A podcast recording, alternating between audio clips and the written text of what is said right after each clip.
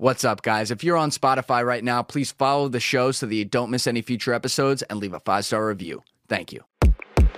She was in Calneva. I was sent to go listen to what was going on. Calneva was a gaming in Lake Tahoe on the California border. So you can come in on California and go in. What happened was that they brought her up there because John gave her to Bobby because Bobby said, you got to stay away from Marilyn for the first couple of years. You're a Catholic president. And with that said, they were going to try to hook her up with Bobby. So they had her room set up. But like blackmail. Exactly, like they did with J. Hoover. So unbeknownst to us, we don't know this. Now sun's setting. Sinatra's telling them what they want her to do. She goes crazy. I'm not having nothing to do with these Kennedys. They're this, they're that. She starts screaming. I'm going to the press. I'm going to disclose these Catholics and this and that and the other. So now I come back to New York. He's telling me what happened. He said, they're going to kill him.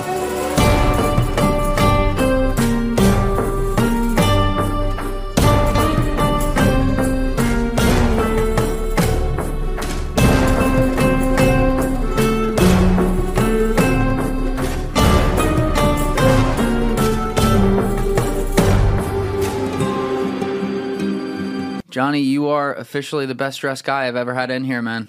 You are dressed to the nines. Well, I also own a clothing line. This is La Cosa Mia by Gianni. La Cosa Mia, that's what it's called. Yep. I like that. How long have you had that? 7 years. Wow. By the way, you can lose the headphones if you want. Just stick them right over there. Make it easier. Yeah, I was wondering. I don't want to mess up the hair. Oh, not even. It's not even mess up the hair. I don't look like fucking Mickey Mouse.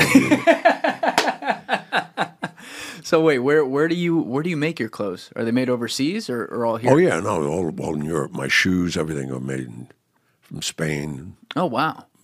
These jackets in Milan. Wow. And you got some good ice too. I see you are well jewelried out right there. You got some ice on the finger. What's that big one right there? Hello. What is that? It's a 14-karat diamond. Some wars fought over that stuff right That's there. That's about $1.5 million. Oh my God. When did you get that? I bought that for myself when I was 70, 10 years ago. You're 80 years old? I'll be 81 on December 12th. You are looking spry, man. I hope I look like you when I'm 80. Well, you will. I hope so. I work out a lot, and I'm trying to keep the age I don't do any working out. You do nothing? Nothing. I do Tai Chi, and I walk 3 miles a day. Well, that's working out. Well, walking. That's great for you. I get dressed and I walk Madison Avenue. That's great for you. Walking's amazing. Oh, no. That's what keeping me going. So many people just sit around all day. That's how you age. I never did that. No. That's great. Well, that's from polio when I was a kid.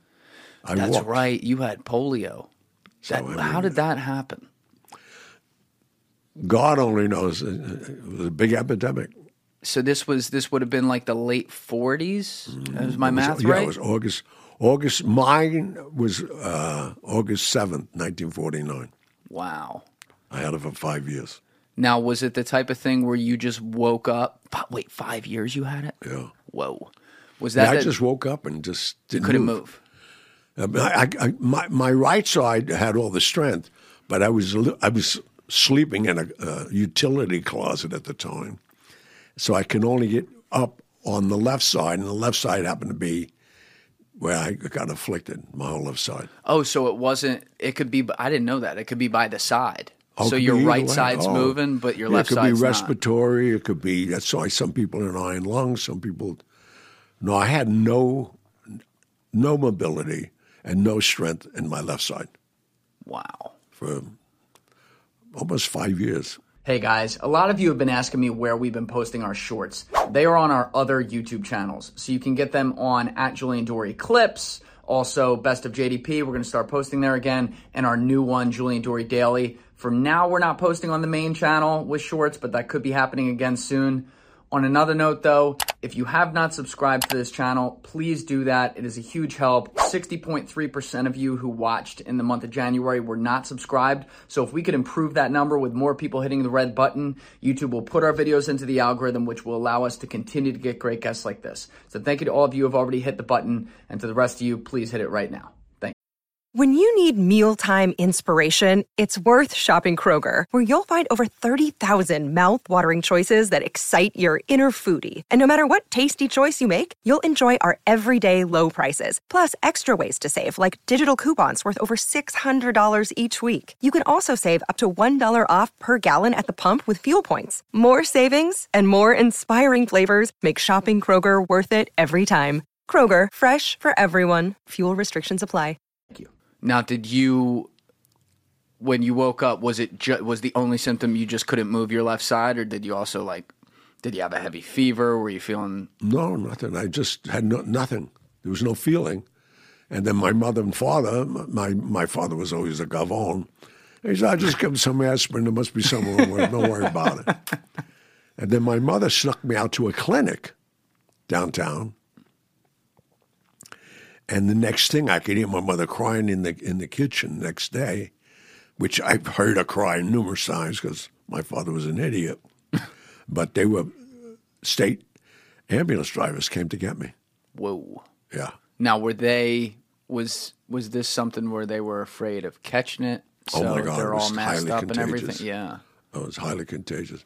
I watched 2,300 kids die in 5 years in a 20-bed ward. So they put you in quarantine for 5 years. Straight in Bellevue. Oh. Don't leave. Ooh. Yeah. But so what are you doing during that? You just sitting in bed the whole time? And it's not like hospitals now. There was no television. There was nothing. No. It's like a prison. Yeah. Wow. I mean, you know, the interesting thing about it, I mean, and I reflect on it so many times, I wouldn't change one day in my life. I'd rather go through the 5 years I did. I walked out of there when I was 12 years old and never stopped walking. And look what I did. But what did you get, because the vaccine came out in what, the early 50s? Yeah. So did you get that? I was part of Jonas Salk's vaccine. Wow. I was the poster boy for the March of Dimes. Wow. And I didn't even know nothing about it till later on when I did the research on my book, which is interesting because Franklin Delano Roosevelt was backed by Frank Costello, who basically took me under his wing. Now, can you tell people who Frank Costello is? Because when I asked Alessi about this earlier, he's like, "Oh, from The Departed, right?" I was like, "No." That's why he said that to me in the car too, and I just let it go. Can you tell people who he was? Well, Frank Costello ran the Genovese family for a long time while Vito was away. And then he and Meyer Lansky created the syndicate in the United States, mm-hmm. where they actually organized the whole United States. So that's how I got to know every mob boss from New Orleans to Kansas City to Chicago. How did you meet Frank in the first place? I was selling ballpoint pens. I got out of the hospital. I was still a gimp. Oh, you still couldn't really move the left side that well. Oh, yeah, I was dragging my leg and just, whoa. I got out. I was warned. There was a nurse, a floor nurse, who was Dolores Barrone, who was Carlo Gambino's niece, thank God. That's another big name. Yeah, another great name. But Carlo Gambino, I always thought he was my uncle. You know, I saw him because we always had to call him Uncle Carl. Yeah. In the neighborhood. And my grandfather and all of them were from Sicily, and they all came from the same town. And so I really thought he was my uncle. So he let her know that this kid from the neighborhood's up there, he's very close to our family, look after him. And thank God she did, because if it wasn't for her, I probably would have went crazy like so many other people did. Mm. And a lot of people just gave up. They stopped eating. They stopped doing everything. So I stopped. I'm making friends. I wanted to have a friend. I'd make friends with kids in the ward. And then the next 2 or 3 days later, or a week later, their bed was scrubbed and they're going to heaven. Oh, wow. Yeah, and if you died during the day, they would leave you there like you were sleeping until all the lights went out at night because they didn't want to traumatize the kids. And then I wanted to get up so many times, but I couldn't, to oil the gurney's wheel because you hear that wheel coming in. And I knew somebody must have died tonight. And, whoa. You know, it's... It taught me so much, and my resilience is insane. Yeah. You know, you're talking to a guy who's been shot, stabbed, I don't know, my throat slit. I was shot 14 times so far. So far. How many different times, though? Like 14 times individually, or like 14 bullets? My biggest hit was not too long ago, 14 years ago. It took eight 38s. Oh, my God. Yeah. What happened there? That's a crazy story. All right, let's go to it.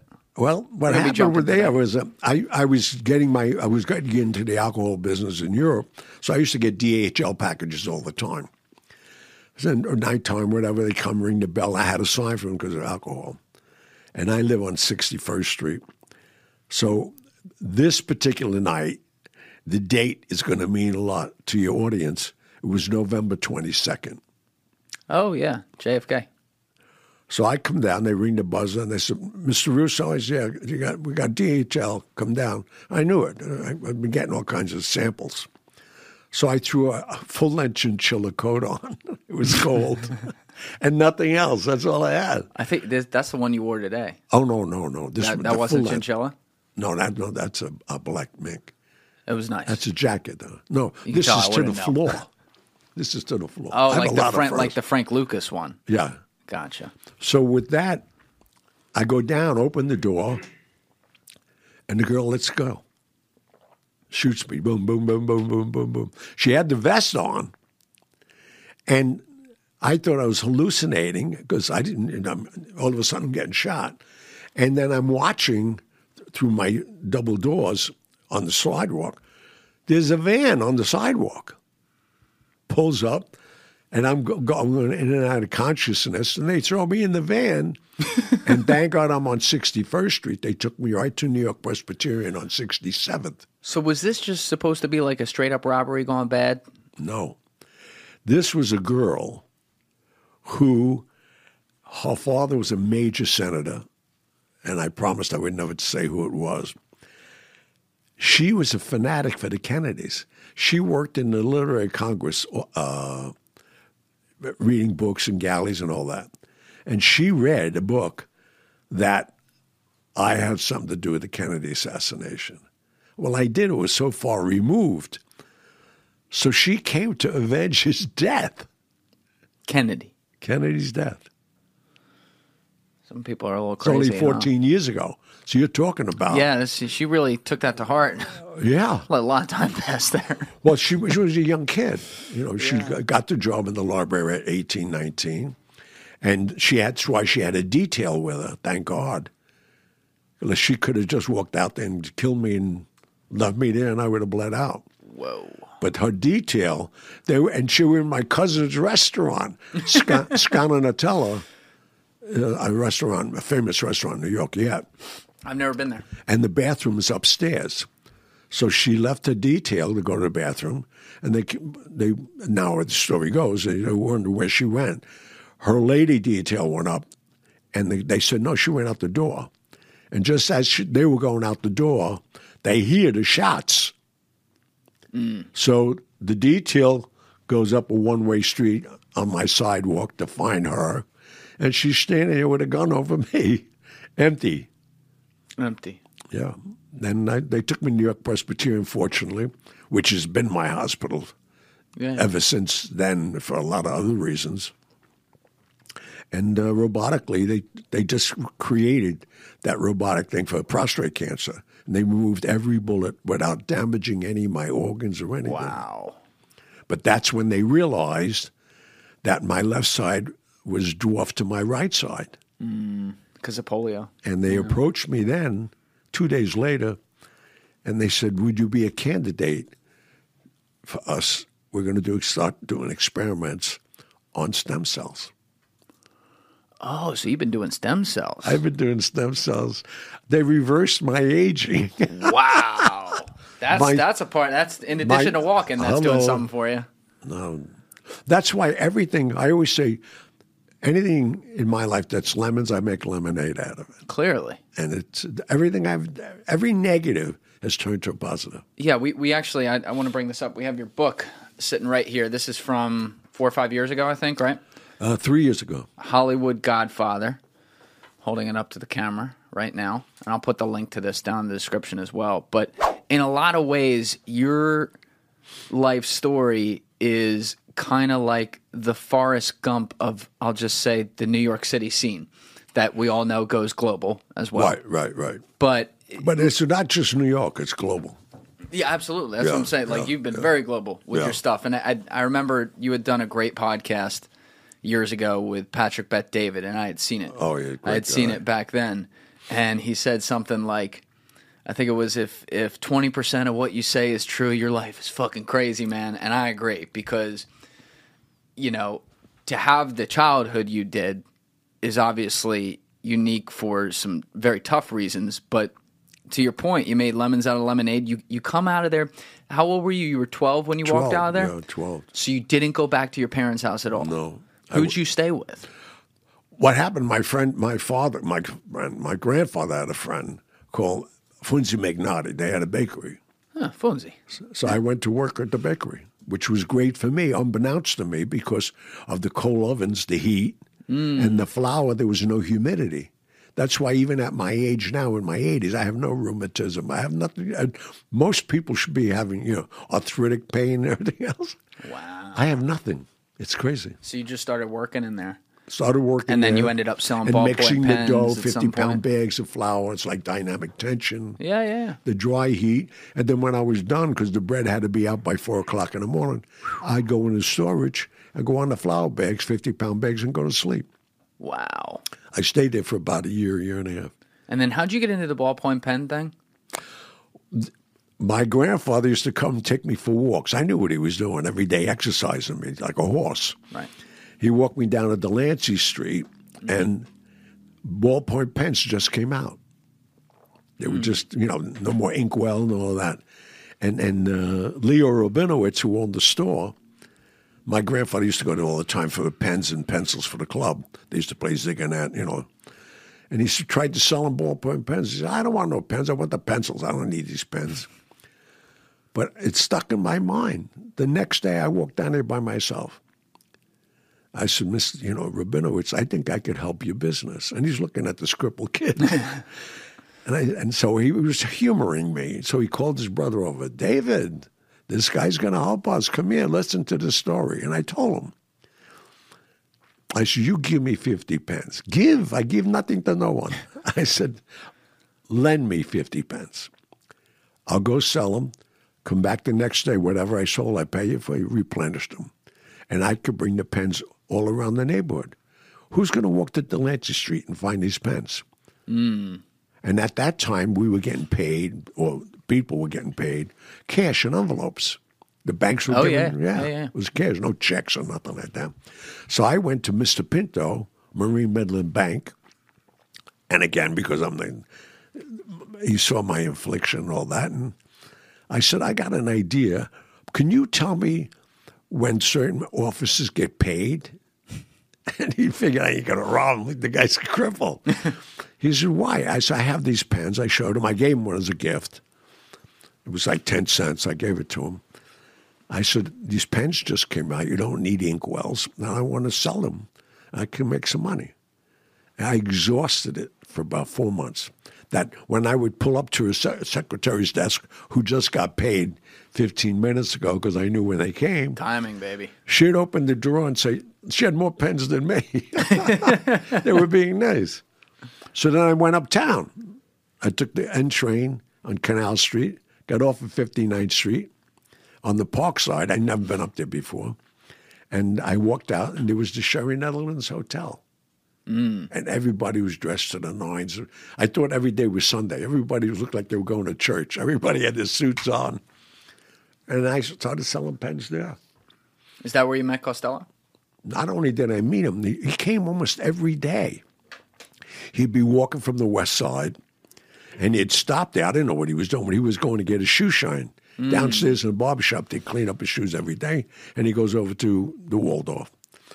And every day he'd give me words of wisdom, give me a few dollars, sometimes $5. And before he left, he always touched my left shoulder, put my arm around and hugged me. Mm. I didn't care what he touched. Keep giving me the money. Show up every day. That's all I cared about. wasn't till later on, because I usually, when I left the neighborhood, I was still down living in the bakery. When I left the neighborhood, I used to stop by out of respect and see Gambino, because he used to go to Ferrara's in the morning when he came in from Brooklyn. That's right on Grand Street. Yeah, yeah, yeah. So and it's still there. Put a pin on that. We got a story for that later. Yeah, he's still there. So I'd go in and just wave to him if he was busy, or he'd call me over, how you feeling, all that. So when I left this one particular day, right next door, the other store that's still there is a religious store. Hmm. They sell artifacts and statues and all that. So he tells me, Johnny, you're from Sicily, right? I said, yeah. He said, well, we just got these Logorns from Sicily. I want you to see this. I went to look at it. And for your audience who don't know, people wear horns, they wear these kind of things for the Maloikia. Yep. So he shows it to me, and it was a hunchback on the top of the Logorn. I said, what's that about? He says, Sicilians are very superstitious about touching cripples for luck. Well, the blood drained out of my head because I thought this guy liked me. I couldn't wait to go up to Canal Street. I went to Canal Street, and when I got onto the train, there was a lady selling rabbit's feet. So I bought a pink one for like 10 cents I put in my pocket. And sure enough, here comes Costello, and this guy I thought was his friend.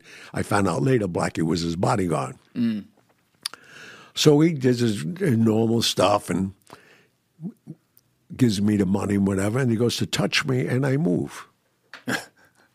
No luck today, Frank. And he goes, touch me again, and I move. He says, what are you doing? I said, not what I'm doing, it's what you're doing. Now understand, I'm a 12-year-old kid talking to Costello. He's the boss of bosses. They call him the ambassador at the time. He says, what are you doing? I said, no, it's what you're doing. You think I'm some kind of freak? Did you know that he was who he was? I didn't know who he was. You didn't know that yet. I just thought he was a nice guy giving me money.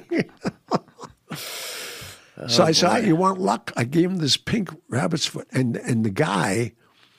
I found out later it was his bodyguard, almost laughed that I'm giving this guy a rabbit's foot. He said, you know who I am? I said, no. I said, I don't want to know who you are. You took advantage of me. I really thought you liked me. He said, I do like you. I said, what are you touching me for then? For luck? And I had him. Mm. He said, what's your name? I said, Gianni Russo. He said, who is Angelo Russo to you? I said, Angelo Russo, my great uncle. He says, when did you see him last? I said, I never saw him. He says, why not? I said, why are you asking me all these questions if you know him? Because I was mad at the guy. And I had an attitude with, well, I should have had an attitude coming out of the Bellevue to begin with. So he said, your uncle I know very well. He says, Blackie, take that cigar box. He says, you ain't taking my cigar box. And I used to hold it in my right hand because that was my strength. Yeah. He took a roll of money out. I never saw that much money in my life. He gave me three $100 bills. Mm, that's a lot of money back then. He said, now I bought them. So I gave them to him. So he said, you know where the Waldorf story is? I said, of course. I know every public bathroom in New York. He didn't get it at first till we met, and I did. I didn't know where I had to go to a bathroom. I went to the hotels. I still think about that today. I think that should be like a law. If you have to go to the bathroom, like people got to open the door. Like sometimes you're walking in the city, you're like, shit, I got to go. I got to find a Starbucks or something. I go everywhere. I still go. I walk every day. You can imagine. I walk up to 80th, 90th Street and come back down. So anyway... Long story short, he says, be there. You know the clock in the lobby? I said, yeah. He's be there tomorrow at 10 o'clock. I was there at 9 o'clock. I don't want to miss the guy. The guy gave me 300. Yeah, no, I'm fucking be there at 9. And then Blackie came and said, Mr. C wants to see you. I went back there, and he told me the story. That my uncle sent his mother and father here when he was a teenager. Whoa. And what most people don't know about Mr. Gambino... Carlo Gambino came to America at 17 years of age as a made man. He was made over there at the Gambino family. It's still there. Go ahead. Yeah. No, and he was here now, which people don't realize unless you're Italian heritage at that time. The guys, Moderano and those, They were shaking down the Italian immigrants. Yeah, Maranzano. Instead of protecting them. Who was the other one? Mazzucca. Yeah. And so they came in, and that's when they created the five families. From that point on, they got rid of them. Yeah. Created the five families, but again, that all worked in to my advantage. And then he said to me, "You'll never do that again. I want you to be my personal messenger." I was okay. I'll never let you get in trouble. You just do all my errands. Meet me every day at 11 o'clock. Or unless you get a message from Carmine at the Copa, was where I used to go at night before I went home to find out. Copacabana? Copacabana. He owned the Copacabana. Costello. Wow. Costello owned it. I mean, he had his finger in everything. And that was it. So I was with him till 73, until he died. Wow. So what? So you were just running errands for him all the time? I was running errands for him. And then Joe Kennedy I met, who was his partner during Prohibition. They were doing bootlegging, and they amassed $30 million each. Oh, yeah. In the 30s. You're talking about John F. Kennedy's father, obviously. Right. Wow. And so how I met him was just because of what you just said. Senator John F. Kennedy wanted to run for president. And he Did you know Senator John F. Kennedy? Yeah. You met him? Yeah. Oh, I hung out with him. I hung out with him for 4 or 5 months every weekend. It was insane. Wow. I was 16 years old. But they knew I was the eyes and ears. The kid is coming. And I met everybody. I met the Savellas in Kansas City, Tony Accardo in Chicago. I met every crime. Frank Nitti, those guys? Oh, yeah. Well, Nick Nitti, when you read my book, Frank Nitti's son, we became partners. Oh, you became business partners. That's he and I were the couriers for the Vatican money. All right, we're going to pin on the Vatican later. That story is insane. Wow. But so with that, all I was doing at that time was going to see Alan Dorfman, Culinary Union, Bramlett, insurance people, all the mob families. And it gave me a great entree to them all because they knew Costello. You know, he was head of the syndicate. And I worked for him. And I met everybody all during that time. And then on the weekends, we'd meet in Vegas. And I'd watch the Rat Pack. And during that time, they were shooting Ocean's 11. This is the early 60s, late 50s, early 60s? Yeah.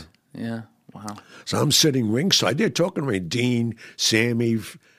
They're talking to me, the kid's here tonight, your kid. And people just come up to me, who are you? I said, I'm the kid, don't worry about it. I'm the kid. And are you moving better now?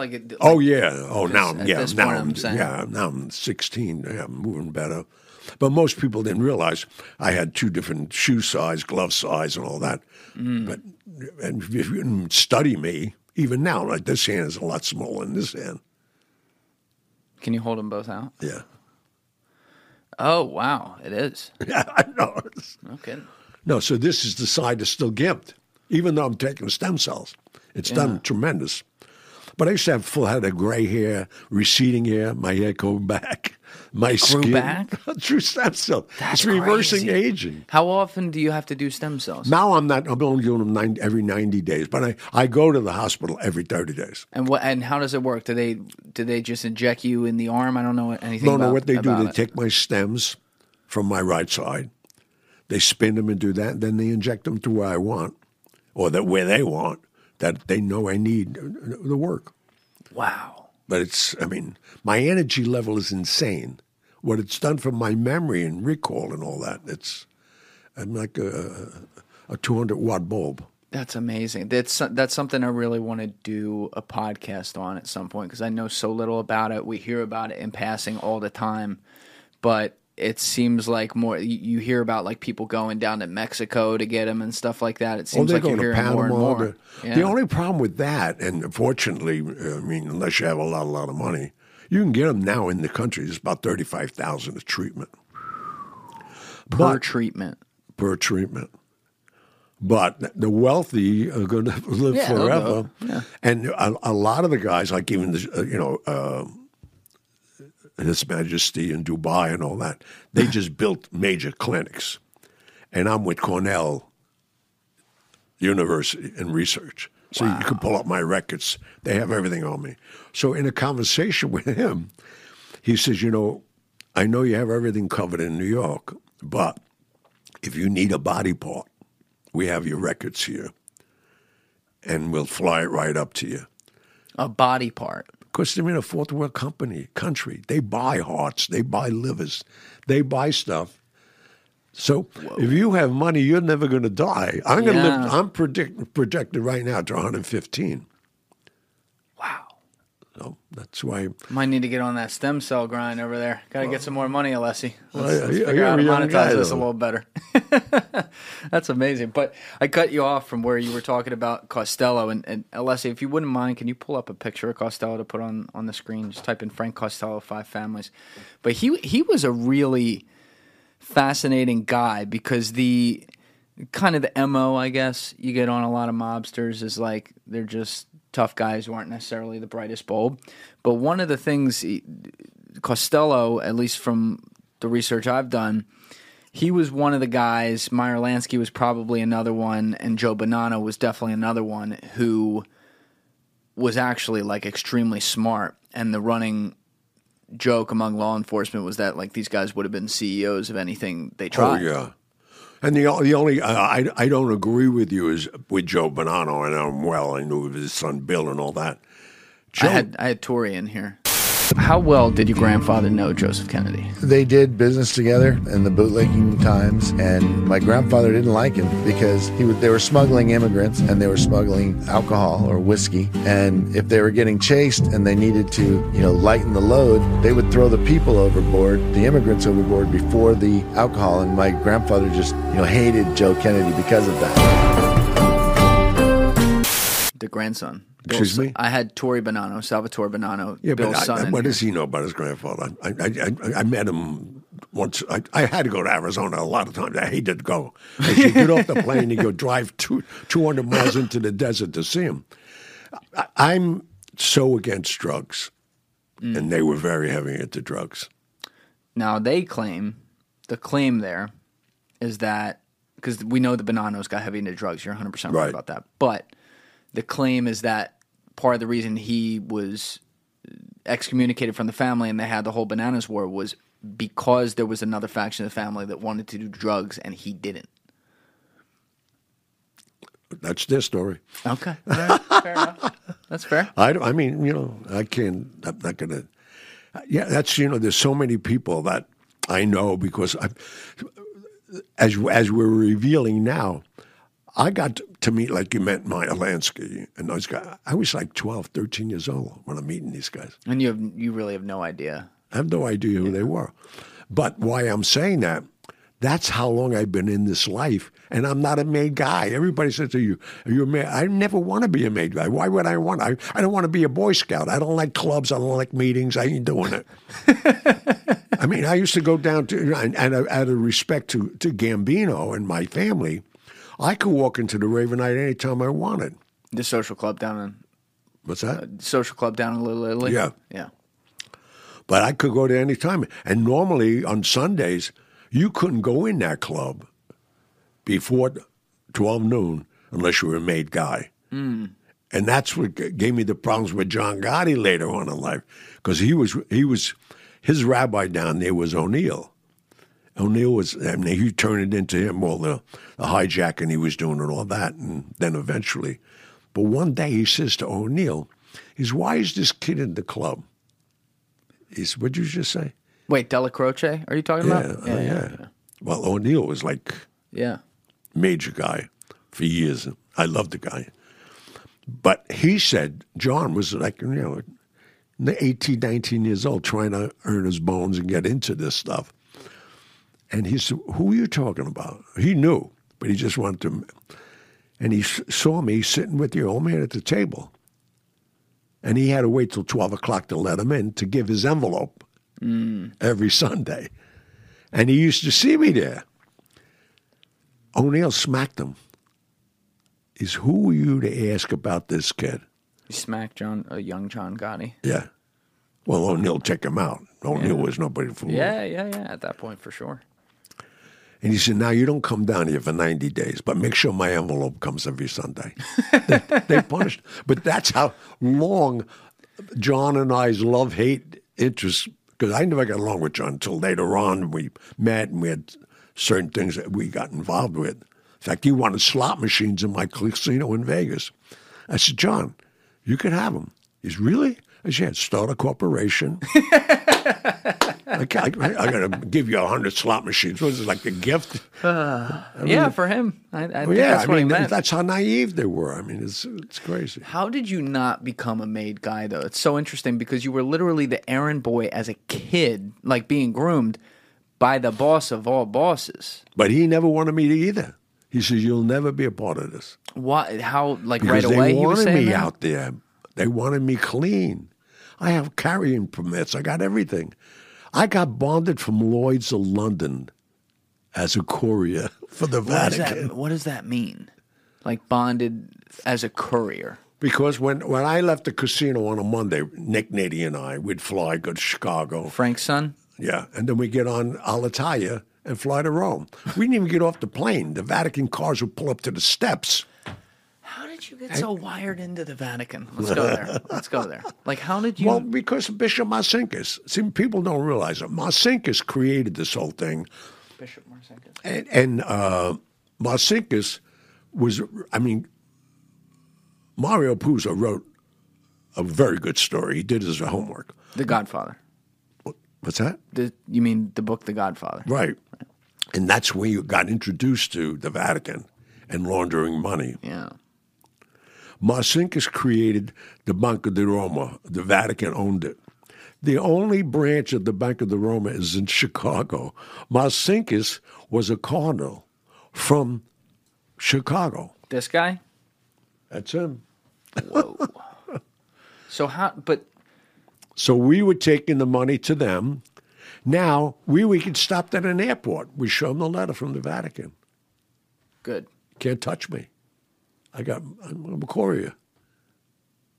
Now, how much would you have, like, money with you? I'd be moving $2-3 million a week. So does the Vatican run the world? Huh? Does the Vatican run the world? Oh, they're the law. Figure this out. Most people don't digest this. They're the largest single stockholder in the world. They own the most property in the world that pays no taxes. Every school, every Catholic church, figure out. I mean, there's an organization a lot deeper than them called the Solidarity. I'm not familiar with that. Well, nobody the Solidarity. Is. It's about 2,000-year-old club. It's a club. And it's in the catacombs of the Vatican. You know, the Vatican's a city when it's in itself. I know. I used to live right next to it. Oh, well, okay. Yeah. Then you know. I mean, I don't know most people don't know what I'm telling you. So they meet down there, you're saying? Oh, that's where they are. They only meet there, period. Right. Okay. They're very high-level profile people throughout the world. You get invited to be in it. But they, like Whoa. You said, who's running the world? I think they are. Wow. That's like a little breaking news for me. I never heard of it. Their money is untold. It's ridiculous. Sometimes I'd walk by that place, and I was in college, so like I couldn't appreciate as much. You know, you're thinking about a lot of other things in college, but I'd be like, damn, that's so much history right there. That's really cool. I just keep walking, and then later when I got a little older, I was like, oh my God, there's some interesting things that happened there. Like that hit me well after the fact of living there. I wish I had thought about it more when I was there. No. I mean, when you think of what they control and what they do, it's amazing. It's like I met John Paul. I met there was one guy was there. Benedict. 31 days. No, Benedict. I don't even want to know him. He wanted to meet me. I don't want No, that was all over with now. You know, there was some talk that he was a Nazi. Was that? There was some talk that he was a Nazi. Oh. Like they couldn't account for some of those years in Germany. I don't know anything about anything, but I'm just saying. There's a little bit of talk about that. That was a little sketchy. No, but the one pope that was in for... I was at the funeral, and then they said, stay around. We're going to have an inaugural when we get... So I was all through Europe anyway at that time in the summertime. And they had the inaugural for the new pope, John Paul. And I found out they gave the guy a hot shot. They killed him. They killed that Pope because he didn't want to go along with what the Vatican was doing. Woo. Hello. I don't know that part of history. Who was that? That was John Paul the First? No, no. He was, look him up, a Pope that was. He had, Pope, can we Google Pope dead 31 days? 31 days. I don't know anything about this. I'm shocked that you know. Yeah, I am too. I should know shit like this. This is like 33 days. Right there. 33 it was? Oh, yeah. Yeah, hello. Pope Bennett, wait, no. Pope John Paul was Pope for John Paul I for 33 days. 78, the Vatican issued a short and stunning bulletin. This is from, what, the Washington Post? Yeah.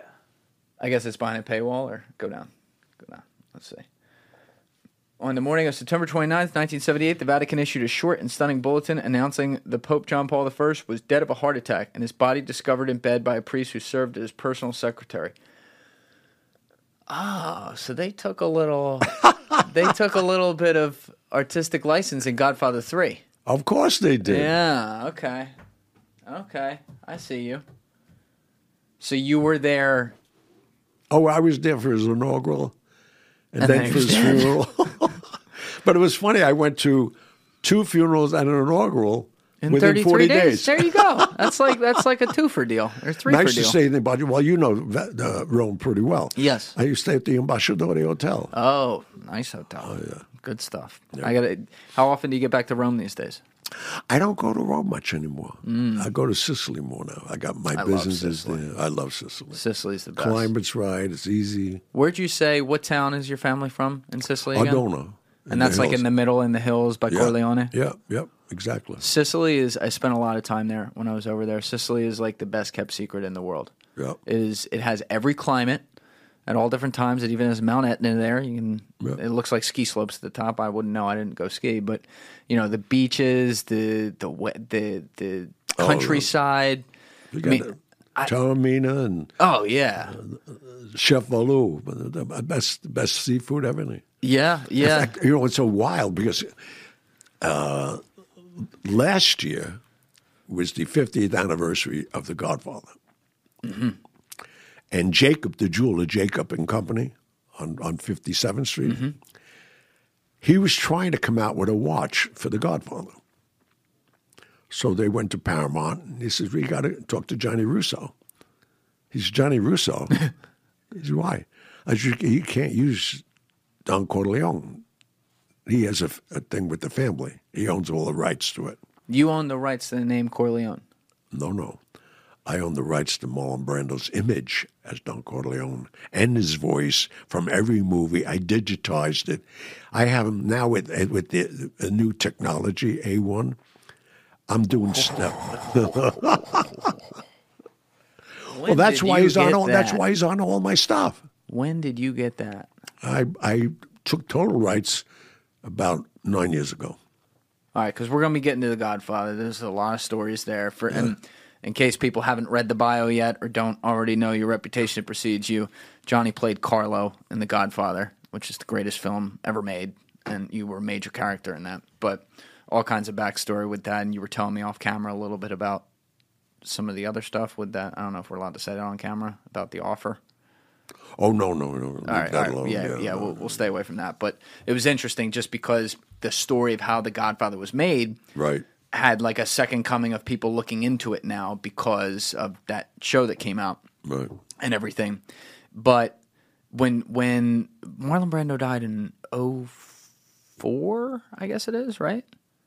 So you bought all this long before this whole concept of what you were just referring to, like the AI and being able to redigitize someone was even a thought. Right. So it's just a smart buy without knowing. Well, I mean, people think I'm smart. I'm not. I did it by accident. Did you know AI was coming out? No, that's great. Not back then, I'll tell you that. No, I'm making a deal with Kroger right now.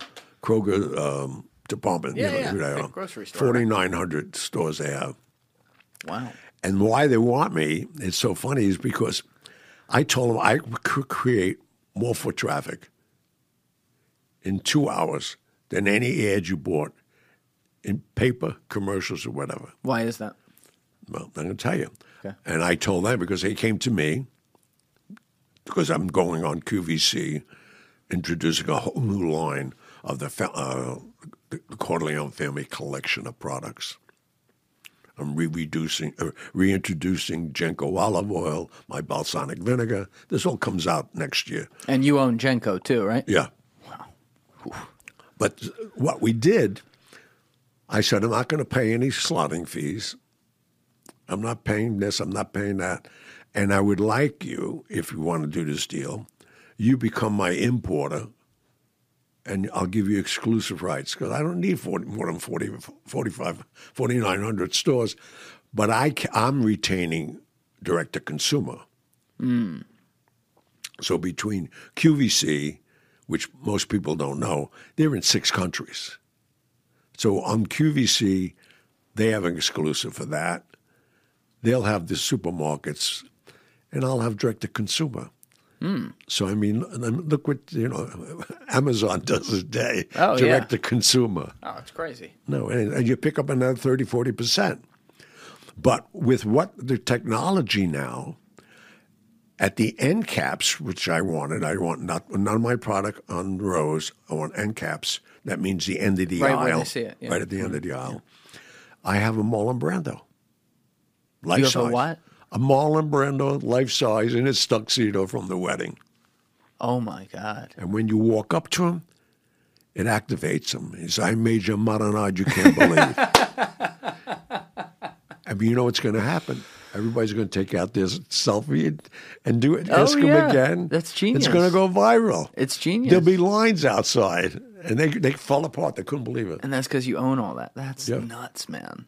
But long story short, where we were going, last year, I thought, I love Jacob. I know Jacob 100 years. And Gene's the watch. The watch guy. Yeah. He created a watch, and I went to see it.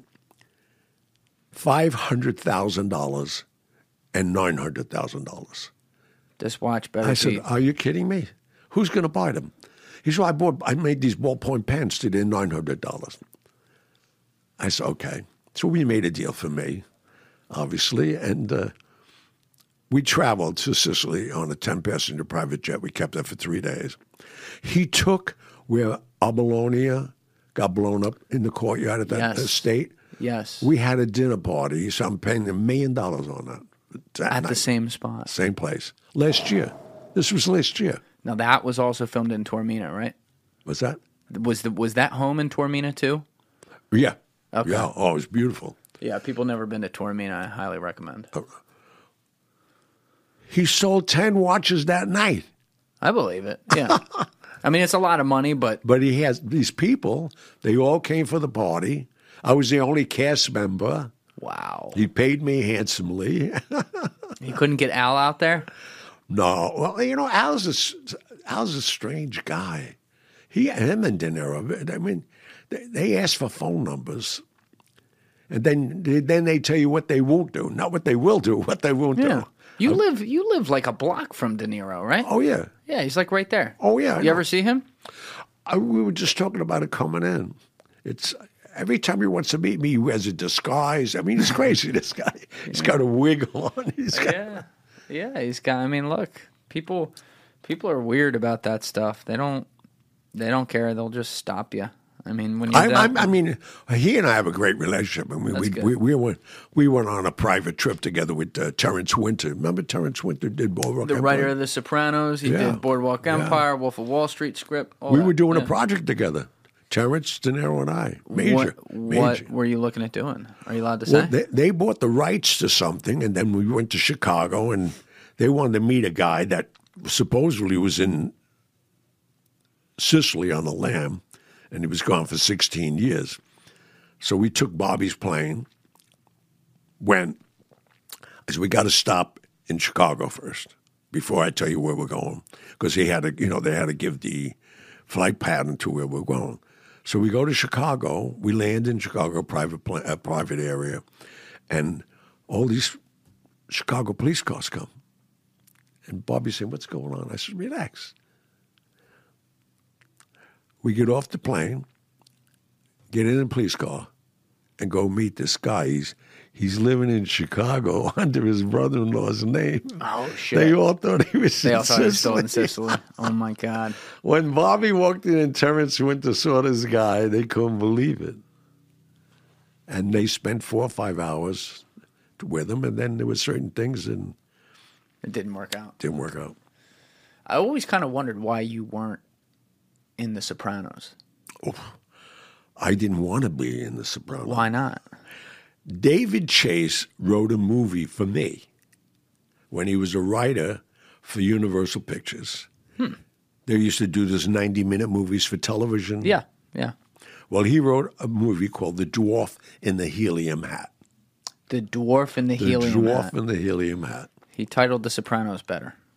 David Chase. Yeah. So now he writes the Sopranos script, and he's passing it all over Hollywood. Nobody wanted it. Yeah, yeah. Nobody wanted it. Right. So he calls me, and he sends me the script. He said, read it and call me back. Days go by. He calls me back. He says, did you read the script? I said, I read one page. He says, why? I says, bullshit. Why'd you say it was bullshit? Well, when I tell you this, you'll agree. I said, the first page. He gets up in the morning, he walks down his driveway in his robe and gets his own newspaper. If a mob boss walked down his own driveway, the next day he'd be shot down. Are you crazy with this? But hey, it was a great thing. Yeah.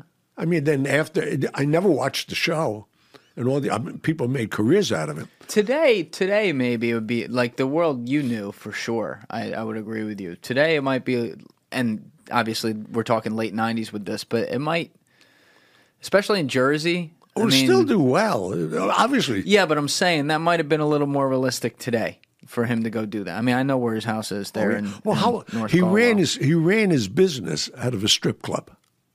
Yeah. Now, why would you do that? Just the attention there. I mean, come on. Well, that actual strip club, the Bing, Satin Dolls, was that guy there was a little mobbed up. I know. But that, you know, it's, anyway. So you just weren't buying it? Well, no. And Joe Pantalone, who I love, was a major character. Ralphie, yeah. And they're beating up women. Mob guys don't beat up women. Really? None of them? None of them. Come on. Maybe their wives and nobody knows about it. I love how you say that like it's a difference. No, I mean, no. But still. Women are sacred to Italians, real Italians. I mean, yeah, I would agree with that, but, you know, no. It's not always what you hear from the mob stories. Well, they were doing anything they want now with stories. Everybody. Mm-hmm. I mean, it's crazy.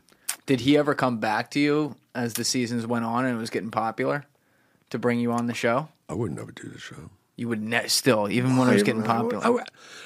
How many mob pictures have I made after The Godfather? Zero, I think, right? No, I made a couple. I made a couple of good ones.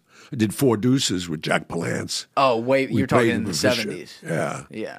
Now, I did Lepke with Tony Curtis. I played Albert Anastasia. He played Louis Buchalter. Oh, no, I never saw that. No, we did some classics. But, you know, first of all, television is a commitment I don't want. They invited me for this book. I turned this book into a musical. You turned your book into a musical. I've been touring for 2 years with it. No shit. Mohegan Sun, everything. 80-minute show, graphics, films, everything's perfect. They wanted me to bring it to Broadway. Major producer. So I go and sit with them. They said, you got to come to Broadway with this. This could be amazing. I know about Broadway. I'm not one to go see Broadway plays. So they said 8 shows a week. 8. Oh, wow. 6 shows and 2 matinees, 80 minutes. I said, let me tell you something. I have never done anything but go to the bathroom that regular. I mean, it is a good look. I hear it's you. It's a dedication. It's a dedication for sure. Like Tom Selleck. I know Tom Selleck all my life. Yeah. The Magnum and all that. Now he's doing Blue Bloods. These guys, even Steve Schirripa, you know, Steve Schirripa Steve worked for me. When did he work for you? He was going to UNLV Hotel School, and he was a big kid, and I hired him. I had a lot of guys from the college in a tuxedo. He looked great at the door. Bobby Bacala from Sopranos for people out there. And now Blue Bloods. He was there the night I killed Lorenzo Morales in my club. Oh, you got to tell this story. He was the doorman.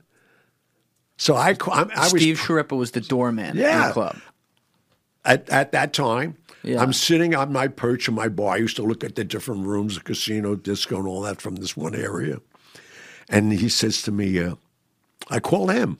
I said, who's that guy on 7 you put in? He said, I don't know who he is, boss. Because a lot of guys came in giving $100 bills to everybody. Sure. I said, who is he? He said, I don't know. Caesar sent him in. I said, is he their guest? He said, yeah. Caesar, the Caesar's Palace. The hotel. Casino. Yeah. See, I served gourmet food till 6 in the morning. I worked my club 12 hours a day. You were cooking it, too? Oh, no. I'm fucking with you. No. I could have, but I didn't. No, but I had the club for 10 years. Wow. I opened it in 1980. Sinatra, DeMond, Sammy Davis opened the weekend for me and charged me nothing. And this is, this is 8 years after The Godfather. Hello. It's happening. People know who you are. Yeah. Oh, no, it's happening. So this guy comes in, giving $100 bills like that. We find out. And he said, no, do you seize his guests? I said, we'll load him up. So they sent a bottle of Louis XIII. And he had an $1,800 bill in a minute. He didn't care. He signed it. And he's giving money away anyway. He's not at the table. Half hour, maybe. He breaks the Cristal bottle and sticks it in his date's face. Like actually stabbed her or was holding it? Thank God he missed her eye. Oh. I call the front door again. I said, Steve, get to 7. He said, I ain't going over there, boss. I said, what are you talking about? That's what I hired you for. So now I go over there, and I said, you got to leave. You hear the sirens? They're coming. Go out the exit door. I don't want no trouble. Because I had a lot of guys come down. I didn't know who they were with. But they came because we were friends of friends. I said, I got to get her to the hospital. He said, no, man. I said, no, Mom, where are you from? He said, you don't want to know. And I didn't know he had the bottle yet in his hand. Oh, he still had it. So he goes like he's going to get the girl. He spins around to get me. And unfortunately, I was agile enough. See this? 81 stitches. Whoa. My chin is hanging down. Yeah, this is a pub. By the way, Alessi, you can pull up the article on this. This is a very public story from 1988. But the bottom line is... I'm saying, how am I going to defuse this guy? He's going to kill me. So I said, look what you did to my shirt. I waited 6 months for Sea Island cotton. And he's looking at me. From the neck. Yeah, and I'm bleeding. And he's saying, like, wait a minute, this girl's bleeding. He's bleeding. He's talking about his shirt. Yeah. I just wanted to get my hand on my gun. So while I was showing him the shirt, I got my gun. Boom. I put it right to his forehead. I said, I'm going to give you the same offer. Leave now. I got to get it to the hospital. There's cops coming here now. He's F you. I said, F me. I put two right between his eyes. 150 people are watching me. You can hear a pin drop. The guy's looking at me. I'm looking at you. The blood is running out of his forehead. He goes like this. Then I realized I need a bigger caliber gun. I was going to say, it's just a shitty bullet. Fuck. No, but the guy was so high on coke. So you got to close them down here. That's where you shoot. Uh-huh. Here it spins around for a couple of seconds. But those couple of seconds, you're looking at a guy bleeding, and he still could kill you. So I put the last three. It was a 5-shot revolver. I put the last three in his heart, and that was it. He was a Lorenzo Morales. Three will do the trick. It was a Lorenzo Morales, the underboss to Pablo Escobar. Like the Pablo Escobar. The Pablo Escobar. And this is... Yeah, this is late 80s, so he's at the height of his power. October 28, 1989. You got the article, Alessi? Yeah. That is nuts. The wild story of the real-life mobster who starred in The Godfather. This is from Vice News. Love it.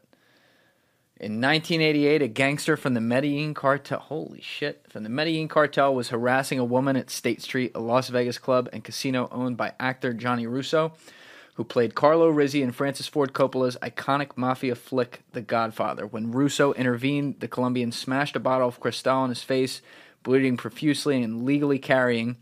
Good, you were legally carrying. Very smart.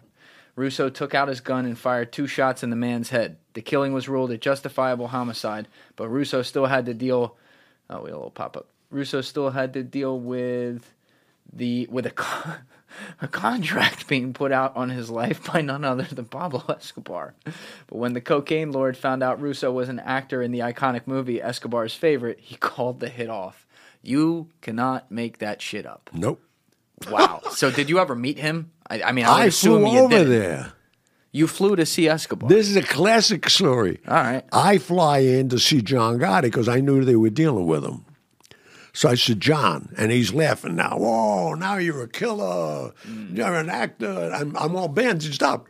I went to the hospital and I left. Yeah, you got a second smile down there. Right. So I said, you got to help me. He said, what do you want to do? I said, John, this is not what you think it was. He stabbed a lady in my club. I didn't know who the guy was. If I knew who he was, I probably wouldn't have killed him. I said, I got to go down there. Is you got to go? You're going to go there? I said, yeah. Been nice knowing you. He's not going to buy you the ticket. Because he thought he'd get rid of me. So I go there. The only comfort I had was to meet him. I met him in a church. Did you go with anybody? No, by myself. Just yourself. You know what it is? That's what I do. I'm on a pass. God's going to watch me. You know what? They were Merelitos. They kill your pets, your neighbors, your friends. Yeah. Then you last. They want you to suffer. So I said, I'm going to go. I went. Were you afraid at all? Well, you know, I have this crazy thing with the guy upstairs. I've been shot, stabbed, run over. I'm here. I'm telling you about a Pablo Escobar story. I'm being tortured. I get to the church. I walk down the aisle. It was only him. I saw him up front. As I'm walking down the aisle, the pews are cracking, and people are sitting up with rifles. I get to where he was lighting candles. Is you Johnny Russo? I said, yeah. That's all I remembered. I wake up. I'm in the prison he built for himself. He made that deal. Yeah. 3 floors under the ground. Body bags around me. I'm in a chair, totally nude, shackled to that chair. And I'm going in and out again. I don't know how long I've been there or whatever. Next is a guy, totally dressed neat, not in fatigues, and he has a book in his hand, The Making of the Godfather. He said, why don't you tell me you were Carlo? I love that film. Clean him up, get the doctor to see him, and then bring him up to me when he's ready. I go, they give me needle, they clean me up. I'm sitting at his dining room table. Oh, my God. It's him and me. And he had people around, obviously. He says, why would you come here? I said, you have a daughter, Gina. I said, I have a daughter, Gia. I did my homework. If somebody was going to kill your daughter, would you go? He looked at me. He got up, and he come walking towards me. Stand up. I stood up. He hugged and kissed me. He says, there's few men in the world that would come here to see me. I'll take care of this for you. So he says, but could you do me a favor before you leave? And I was not kidding with him. I was so happy. He said, you want me to wash your windows, your car? What do you want me to do? He said, no.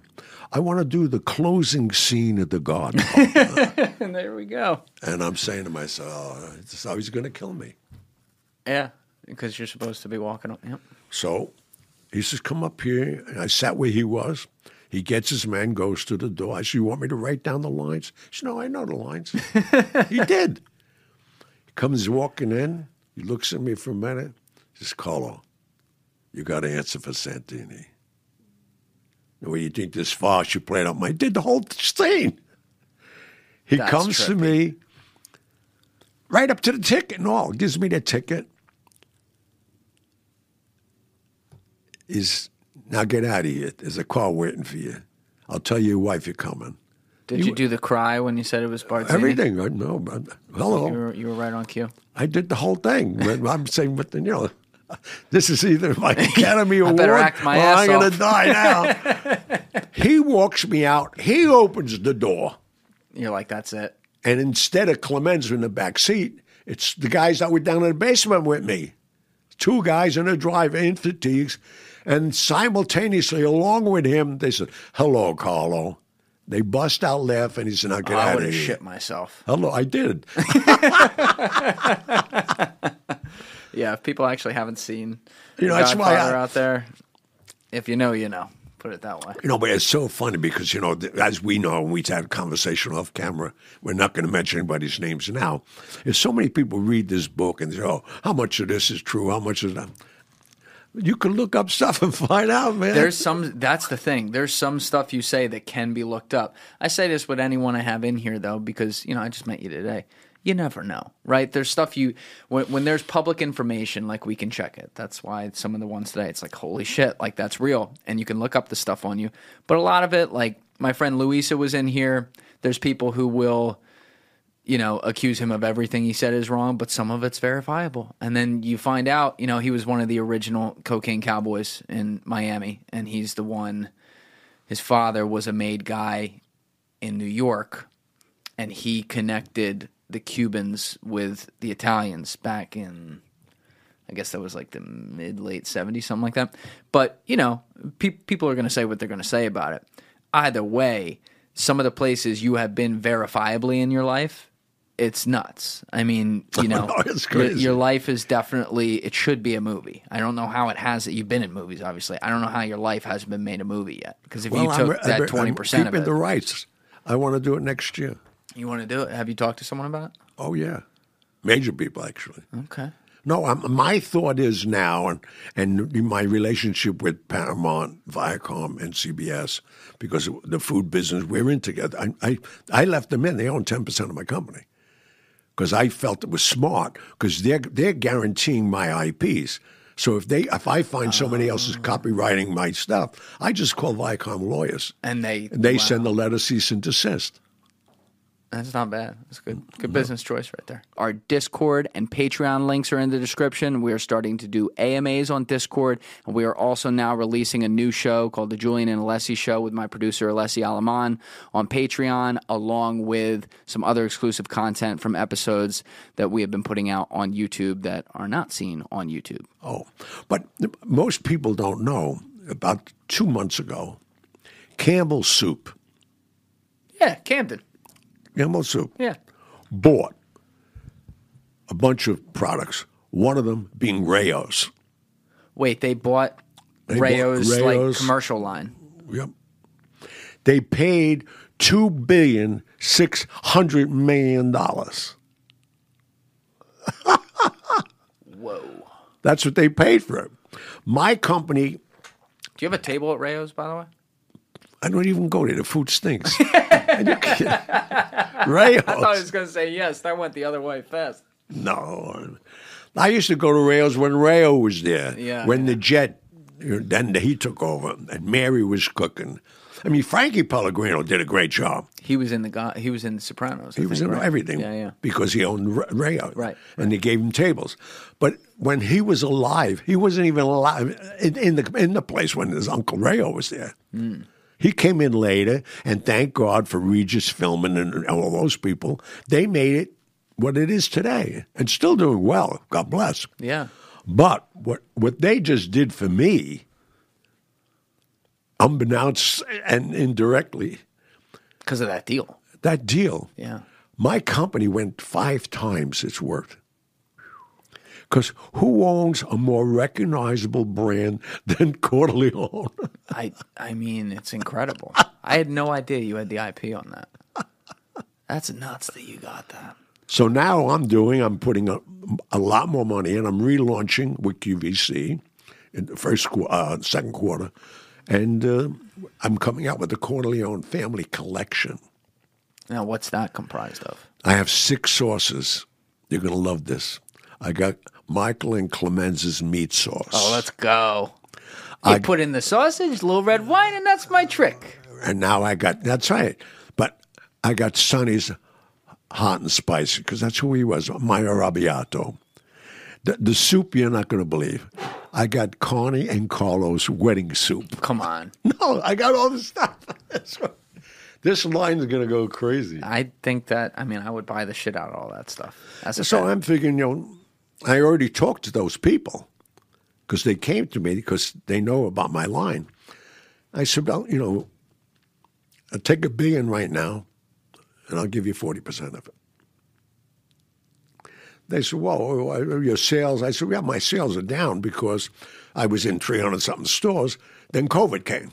Oh, shit. So I pulled back. I only went to direct sales. Like right now, if you pull up, go to a barn, you can buy it. Yeah. So now I came out with this whole new line, though. Because I saw the Clemenza was selling more than just a marinade, because it was named after a character. Mm. So now I have the family collection. There's 6 different ones. I love that. Mama's marinade, Papa's tomato basil. Oh, you would love this one. Fredo's Alfredo sauce. I mean, you have to. Come on. Like the play on words right there, you got to do it. No, that's what I'm doing. That's great, man. I mean, we've been jumping around. I love it because there's so many stories from all the different eras of your life. But, you know, there's time in between when you were working, well, the earliest days of you working for Costello all the way up to when I guess you were about 29 years old, something like that, when you got casted in The Godfather. Right. So yeah. So you had mentioned like you were out in Vegas when the Rat Pack was opening up some of the clubs out there, I guess in the early 60s, and you were college age, that kind of thing. But in your 20s, were you still – I know you had said you were with Costello till he died in 73, but were you still like running errands for him all the time, or were you doing other things too at that point? No, what happened was I really stopped the day-to-day after the assassination of John F. Kennedy. 63. Because, you know, I was traveling – in 59 to get him nominated, just doing messages, bringing money. When you say messages to who? To Teamsters, culinary unions, all major guys that controlled everything, because there was no way a Catholic was going to become president. So, question for you on this, because that's one end of whipping the vote, so to speak, so you were involved in that. The story that does seem to have a lot of evidence that has been going around for years is that Kennedy obviously won the Electoral College by a very thin margin. Like it was an upset victory when he won this election thanks to the mob. And the story is that in the state of Illinois, which has Chicago – and then in Texas, which in particularly, I think the story was Dallas, in those two cities, a lot of dead people voted. Well, here's the interesting thing about Dallas. July 15th, 1960, in California, I was there at the Coliseum when they announced he got the nomination. Mm. Was that at the convention? Convention. Yeah. Now, you can imagine Sinatra. All these guys were very instrumental. Sinatra was the go-between for everybody. Sinatra really, I mean, Kennedy, JFK, and then we're like this. I was every weekend with them in Vegas. They kept an eye on him. November 5th, 1960. That's normally at a convention, they tell you who your running mate is. He had none. Did you know that? No, I never knew that. I'm not going to tell why. Because then the mob got to Lyndon Baines Johnson in Dallas through Jack Ruby and convinced him and gave him money that Kennedy's going to do 8 and then you'll do the next 8. Lyndon Baines Johnson hated Kennedy. I know. So this is where this makes sense. He did hate him. Like hated that was him. Very real. Hated him.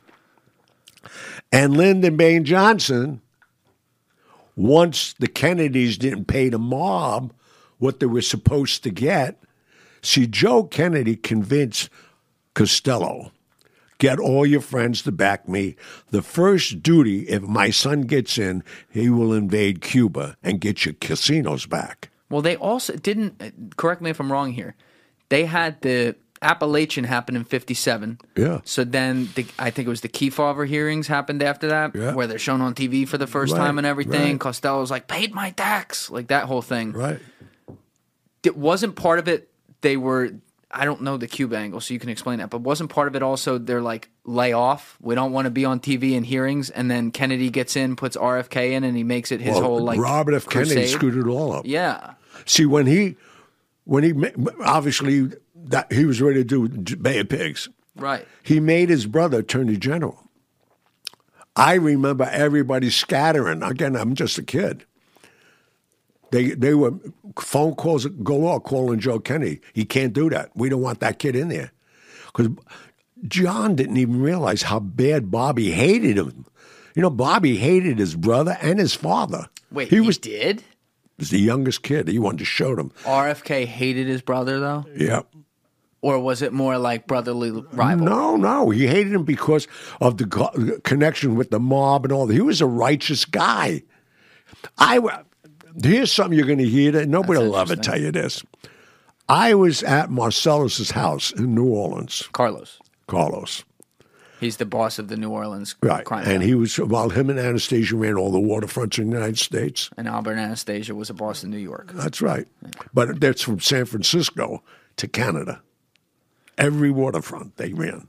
Now Anastasia got whacked in 57, though, right? So that's before. Oh yeah, no, that's Albert, Tony, his brother. Oh, Albert got killed in 48 at the Park Sheridan in the barber chair. I thought that was 57. No, can we check that?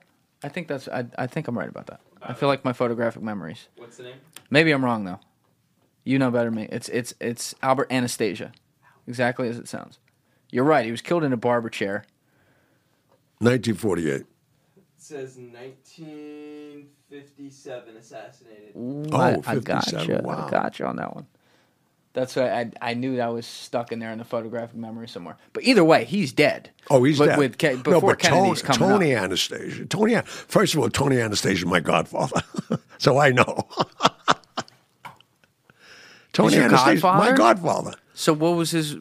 Was he in any way related to you, or your parents just were friends with him? I used to see him all the time at the club, the Ravenite.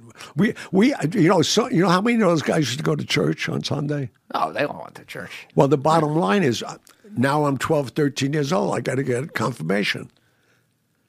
So I asked him to be my godfather. That's hilarious. And you know what's so funny? Rosanna Scotto, her grandfather is Tony Anastasia. Wait, who's Rosanna? Rosanna Scotto. They own the restaurant, Fresco's in New York. Big. Yeah, I don't know that family name. But yeah. Her father was a Scotto. Her father married her mother. Her mother's father was Albert, Tony. Whoa. And gave him the position in the International Longshoremen's. That guy went to jail for a year or two. He just died. I like the guy. But they own the restaurant on 52nd Street. Real quick, can we put a pin in that? I just got to go to the bathroom real fast, but we're on JFK, so when we get back, we'll talk about that. Hold on, everybody. All right, we're back. And actually, just continuing what you and I were just talking about off camera before we got back on, I always think about this when I'm driving on 78 into, from Bayonne towards Jersey City, and you come on the highway and you see, it's like one of the best views of the skyline coming into place right in front of you in New York. And every time I see it, there's always the thought that goes through my head of like, oh my God, all these buildings went up with the permission of the mob. The concrete, everything. It's whether you like it or not. Yeah, it's crazy. That's why you're so costly to build in New York. Yeah, it was even today. There's still a lot. I know less about how much control they have today with that. I don't know if you would, but they owned the unions for so many years. Like all the buildings were decided by the big five. The five families. But they're so funny that you're saying that because early on. As soon as I was like 18, 19, I was getting all kinds of union books. You were getting what? They gave me full books. Like I'm local one electrician, I got a full book. I'm not an electrician. Oh, right. So they let you got it. And the International Longshoremen. I got all kinds of books. But you know what is happening now? I'm getting maybe like $7,000, $8,000 a month in pensions. from the union still to this day? What am I going to do? They have to pay me. but...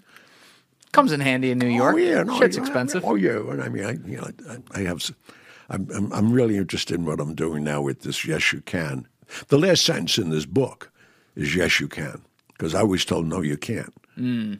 So I created a 501c corporation, nonprofit, Yes, you can. And what does that do? I give scholarships to children in need. Oh, wow. That's awesome. Yeah. How long have you been doing that? Just about a year. That's awesome. I built a lot of homes earlier on in life. I made a novena that, you know, if I got out of the hospital. So I built a couple of homes on Staten Island for Down syndrome kids. Oh, wow. So I did that for a long time. Then my older sister got sick, so she can't run them. So I turned them over to the state and just gave them to the state. But they're 12-bed, 16-bed houses. Very cool. But just education to me is so important. And that's not something you got to enjoy. Yeah, and I actually enjoy it. And I know myself how many times when I can't spell something, thank God we have spell check and all that. But, you know, years ago, I was when I got out of Bellevue, I wasn't going to school. Right, right. I went to the first grade. That was it. That's crazy. That's, wow. That's like such a disadvantage too, but you made lemons out of lemonade like you were saying. Yep. But to go back to it, not to get off it, we were talking about JFK. We went on a little tangent. We were talking about Albert Anastasia and your connection to Tony, who's his brother, who's your godfather through your confirmation. But I think the way you had brought it up was we talked about RFK too and how that deal went south once he became attorney general and started to go after the mob. But you had brought up that part of the deal was that, meaning the mob's deal with Joe Kennedy, was that they wanted John to invade Cuba because they promised them. See, when he first talked to Costello in 58 or 59 it was, he wanted the mob's help. And so, and Costello said, well, what do we get? He said, well, the first thing he would do is have the Bay of Pigs and invade Cuba and get your casinos back. So that's why they went along with it. Right, because they lost the whole business. They just chased them out. Now, what were you telling me off camera, though, that before we started, that Santo Traficante, who was the boss of the Tampa Bay family, was friends with Castro? Oh, of course, Fidel Castro for years. But the mob, this blew my mind. The mob hated Castro because he kicked them out of Cuba. But they needed him as the conduit. He was still friends with them. When they were there, they knew about it, what was going on with the I forgot what the organization was before Batista got thrown out. Cuba Libre? Maybe? Yeah, something like that. Yeah, and Traficante played both ends against the middle. In fact, the CIA, and I don't know this to be true, Johnny Russelli was a close friend of mine. Dallas, Chicago, Johnny Russelli? Yeah. Oh. He was a shooter he was one of the shooters in Dallas for Chicago. Did you hear that? I know somebody? That for sure. You know that. Oh, yeah. Well, that's why they found him floating in a barrel down in Miami. And John always had JD on everything, JR on everything. So these idiots, when they killed him, then rigor mortis sent him, they couldn't fit him in the barrel. They cut off his legs. And they painted the barrel, and they put JR on the barrel. Oh, man. And the barrel breaks open, and it's in the intercostal down in there. I mean, that's what they knew. He was claustrophobic, and he was turning himself in. He would have flipped. Nice of them. He would have flipped. No, but that's the only reason the mob backed him. And then they got Lyndon Baines Johnson, and they made a deal with him saying, JFK will do the first 8, you'll do the next 8. And they gave him money, and he was in. That was the first time and I can't believe nobody, and I'm not into politics or anything else, but he got nominated in July, and he made the announcement November 5th, 1960, who his running mate was. That's nuts. I don't even know how that would work. That would never happen today. No. They have to announce it at the convention. They normally announce it that way. That's what I'm saying. Or, usually like right before the convention, I think. Yeah. Or they're running as a team, even in campaigning. So what? November 22nd, 1963. Let's fast forward a day before that. Where are you the day before that? Do you remember? The day before that? Yes. Well, I was the Tuesday before. Okay. I was with Costello. And there were certain things going on. He said, you got to leave the country. He gave him a manila envelope. There was like $15,000. He said, go get some clothes. You're going to leave on the Independence. Mm. Friday, November 22nd. I said, why? He said, you don't ask me that. Just go. Get off the ship in Barcelona. It's in the book. Get off the ship in Barcelona when you get there. And I wish I knew that I wasn't getting back on because all the clothes I bought and everything's in my room. I left. Why did do you know why he wanted you to leave the country? Because he knew, and unbeknownst to me, all the wiretaps, everything they had on it, the kid was the messenger, so they wanted to get me. I was gone for 22 months. Nobody knew where I was. Wait. I totally misunderstood that. Who wanted to get you? What happened was, like getting him into the White House, 3 years later, I'm making the same trips now, bringing back a message. 5 different people. I flew, and a lot of times they wouldn't tell me or say something. It was a note or something I'd take, and then he'd burn it. But when they had to tell me, they'd go like this. That means I could come close. And they whispered by ear what they were going to say. Mm. 5 major bosses told me it's on. That's it. I'm flying all over the country. It's on. So when I see Costello that morning, Tuesday morning, he says, what's the message? I said, let me tell you something. I said, I did a lot of crazy things for you. Couldn't they just said to you? But he's what? I said, then I was going to tell him, he said, no. Because they knew, or he knew. But you didn't know. I didn't know, but it's on. They all had a vote. They're going to kill him in Dallas. Lyndon Baines Johnson arranged to bring him there. The backup, and I've been interviewed on this so many times, and it all comes out right. The backup, Lyndon Baines Johnson, plus the CIA. You know about that. CIA hated Kennedy. Well, the CIA and the Pentagon. Hello. Yeah, that's what I thought ran it. I've always thought the mob had to help out, but the mob, CIA, and the Texas Rangers, Lyndon Baines Johnson, had them backed up. I've heard that. Get a little when it gets to LBJ though. Not that he was a perfect guy; he was not. Not a great guy, but I always have trouble with that one because he was literally in the car. What was it? Right behind them or in front of them? One of them, and like he was the vice president. If that ever got caught, he wasn't in the same car. No, he wasn't in the same car, but he was behind him or in front of him in another car. Yeah, it's a turkey shoot out there, man. Huh? It's a turkey shoot out there. Hello. You know, if there's someone, whether you think it was Oswald or not, if there's at least one person behind who fired a shot, which I think there's good evidence for that did happen, they miss a little bit. I mean, you get hit. Of course. If you're LBJ. Well, LBJ wasn't in the car. I know, but, you know, some guy slips on his rifle. That's a lot of missing. That's a lot of missing, but, you know, from longer range like that, someone making a dumb shot, it could happen. No, I believe me, I studied, this is going to sound really bizarre to you. I studied with a guy, I mean, you'll know the name, the Bilotti brothers. Tommy Bilotti was my best man in my first wedding. How many weddings have you had? I had 3 only. And I have 10 mothers, though, to my kids. 10? 10 different mothers. I stopped marrying them. You're replenishing the world's population over here. So it's a crazy story. I don't think it's in the book, but it may be. But I went to Joey Bilotti and Tommy. They were very close to me. And Joey was a marksman, a great hunter. So I said, Joe, I got an idea. Yeah, he got shot in front of Sparks with Paul Castellano. That's right. Hello. That's where it is. Yeah. Okay. Pinning that. Keep going.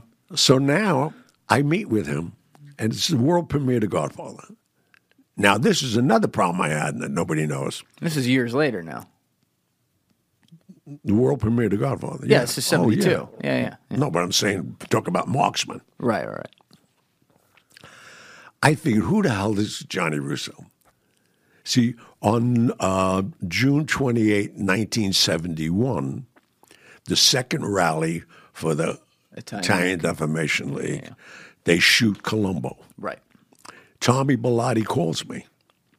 Is you going to the rally today? He says, yeah. He says, you can't go. I said, what are you talking about? I'm on the dais. He says, you can't go. The old man don't want you to go. I said, Tommy, the guy got me the part in the movie. I got to be there. And he hung up on me. So Barry Slotnick, who was his attorney at the time, it was a young Jewish attorney. He was the attorney for the league. He was in Columbus Circle at the office with Joe Colombo and I when we sat with Al Ruddy and everybody else that they never even put in the movie. They never put in the offer? In the offer. Right, right, right. We're going to come back to this. People, everything don't was worry. Al Ruddy, Ruddy, Ruddy, Ruddy. Yeah, I want you to keep going. So anyway, I made the deal with him to let them shoot it. We got the world premiere in every city, and they were ready to walk out. I said, well, what about me? So we'll give him a part. I said, no, no, no. I said, Joe, tell him to sit down. I didn't even tell him to sit down. He went like this. Everybody sat down. And I'm talking to Stanley Jaffe, Roos, I forgot his last first name, and Coppola. Mm. Not Coppola. It was Ruddy, Bobby Evans. Oh, Robert, yeah. Yeah, they were all there. So I said, he wouldn't be sitting here unless I brought him here. I didn't want no part. So I said to him, who's playing Michael? They said, James Caan. Oh, at the time, that's right, yeah. Well, they had been looking at, like, Redford and Martin Sheen and stuff. They wanted to do Billboard. They wanted marquee people. Right. So then I said, well, okay, who's playing Sonny? They said, Carmine Caridi. He was in play in The Man from Montmartre or something on Broadway, and they wanted this big guy. Didn't he end up playing Rosado in part two? Yeah. That was the bone they threw. You know what they did? They traded for Pacino. Yeah, yeah. They traded Pacino to get him from Colombia because that was the gang that couldn't shoot straight, and they put him in that movie that bombed. Francis, I mean, that's all Francis doing that because he almost lost the job because of that, but he was so obsessed with Michael being Al Pacino. Well, he was smart. Look at what he did. Hello. Yeah, I mean, look, there was a movie. Brilliant. I'm like the world's biggest Al Pacino fan, but there was a movie he did a year before called The Panic in Needle Park. Oh, my God. That was his big movie. Fucking incredible. Yeah, and that was it. And Francis went and visited the set. Yeah, he went and visited the set. It's about a heroin addict in New York City. Yep. And there used to be a thing called Needle Park there where people would shoot up. And Francis went and saw it and said, that's the guy. And he really, I mean, he almost... No, he went to bat with it. He said, let's not do it. Yeah. I'm not doing it. Yeah, that's crazy. So you had said Michael, Sonny, and then you also said, or Carlo? So I said, well, who's playing Carlo? They said, we didn't get to that part yet. Hello. So I said to Joe, I want to play Carlo. So he said, he's playing Carlo. That's how it happened. Just like that. I think we said this, but in case we said it off camera for people following at home, you're talking about Joe Colombo, who was simultaneously the head of the Colombo family, one of the five families in New York, and the head of this Italian Defamation League, which is like this nonprofit. And he created it because his son was arrested, and the book just came out, and he was using the book to say they're making all Italians look like gangsters and all that, and that's how he created the rally. All right, let's go there. I think we kind of wrap the JFK stuff. I feel pretty good about us getting through that. If we come back to some of that, we will. But we're getting into the heart of the story with The Godfather. So, setting the stage, as you just laid out, Mario Puzo writes this book. I believe you can check this, Alessi. I think it came out in 1969. And it's like a romantic take on the mob. It's a little different than what the actual mob is, for sure. But guys like Joe Colombo and the mafia did not want the movie made. Well, the mafia had nothing to do with it. Joe Colombo was doing it. Personally, because his son... So the mob didn't care that this was being made? Really? Nope. The mob shot Joe Colombo because he was creating too much attention. Yeah. They had him shot. Yeah. And Joe Gallo took that contract. Yes, Crazy Joe. So Tommy Bilotti that morning calls me. I'm supposed to be on the day. The only reason I got the movie was because of Colombo. Right. Thank God I called Barry Slotnick that morning. The lawyer. I said, you got to talk to Joe. He was already in the headquarters.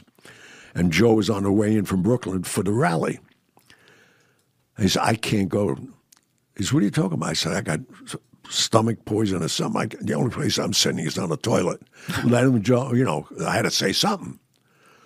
One day goes by, 2 days go by. Now they start looking at because he got shot. They look at the crime scene.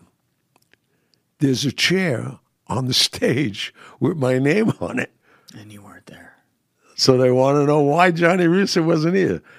OCB wanted to know.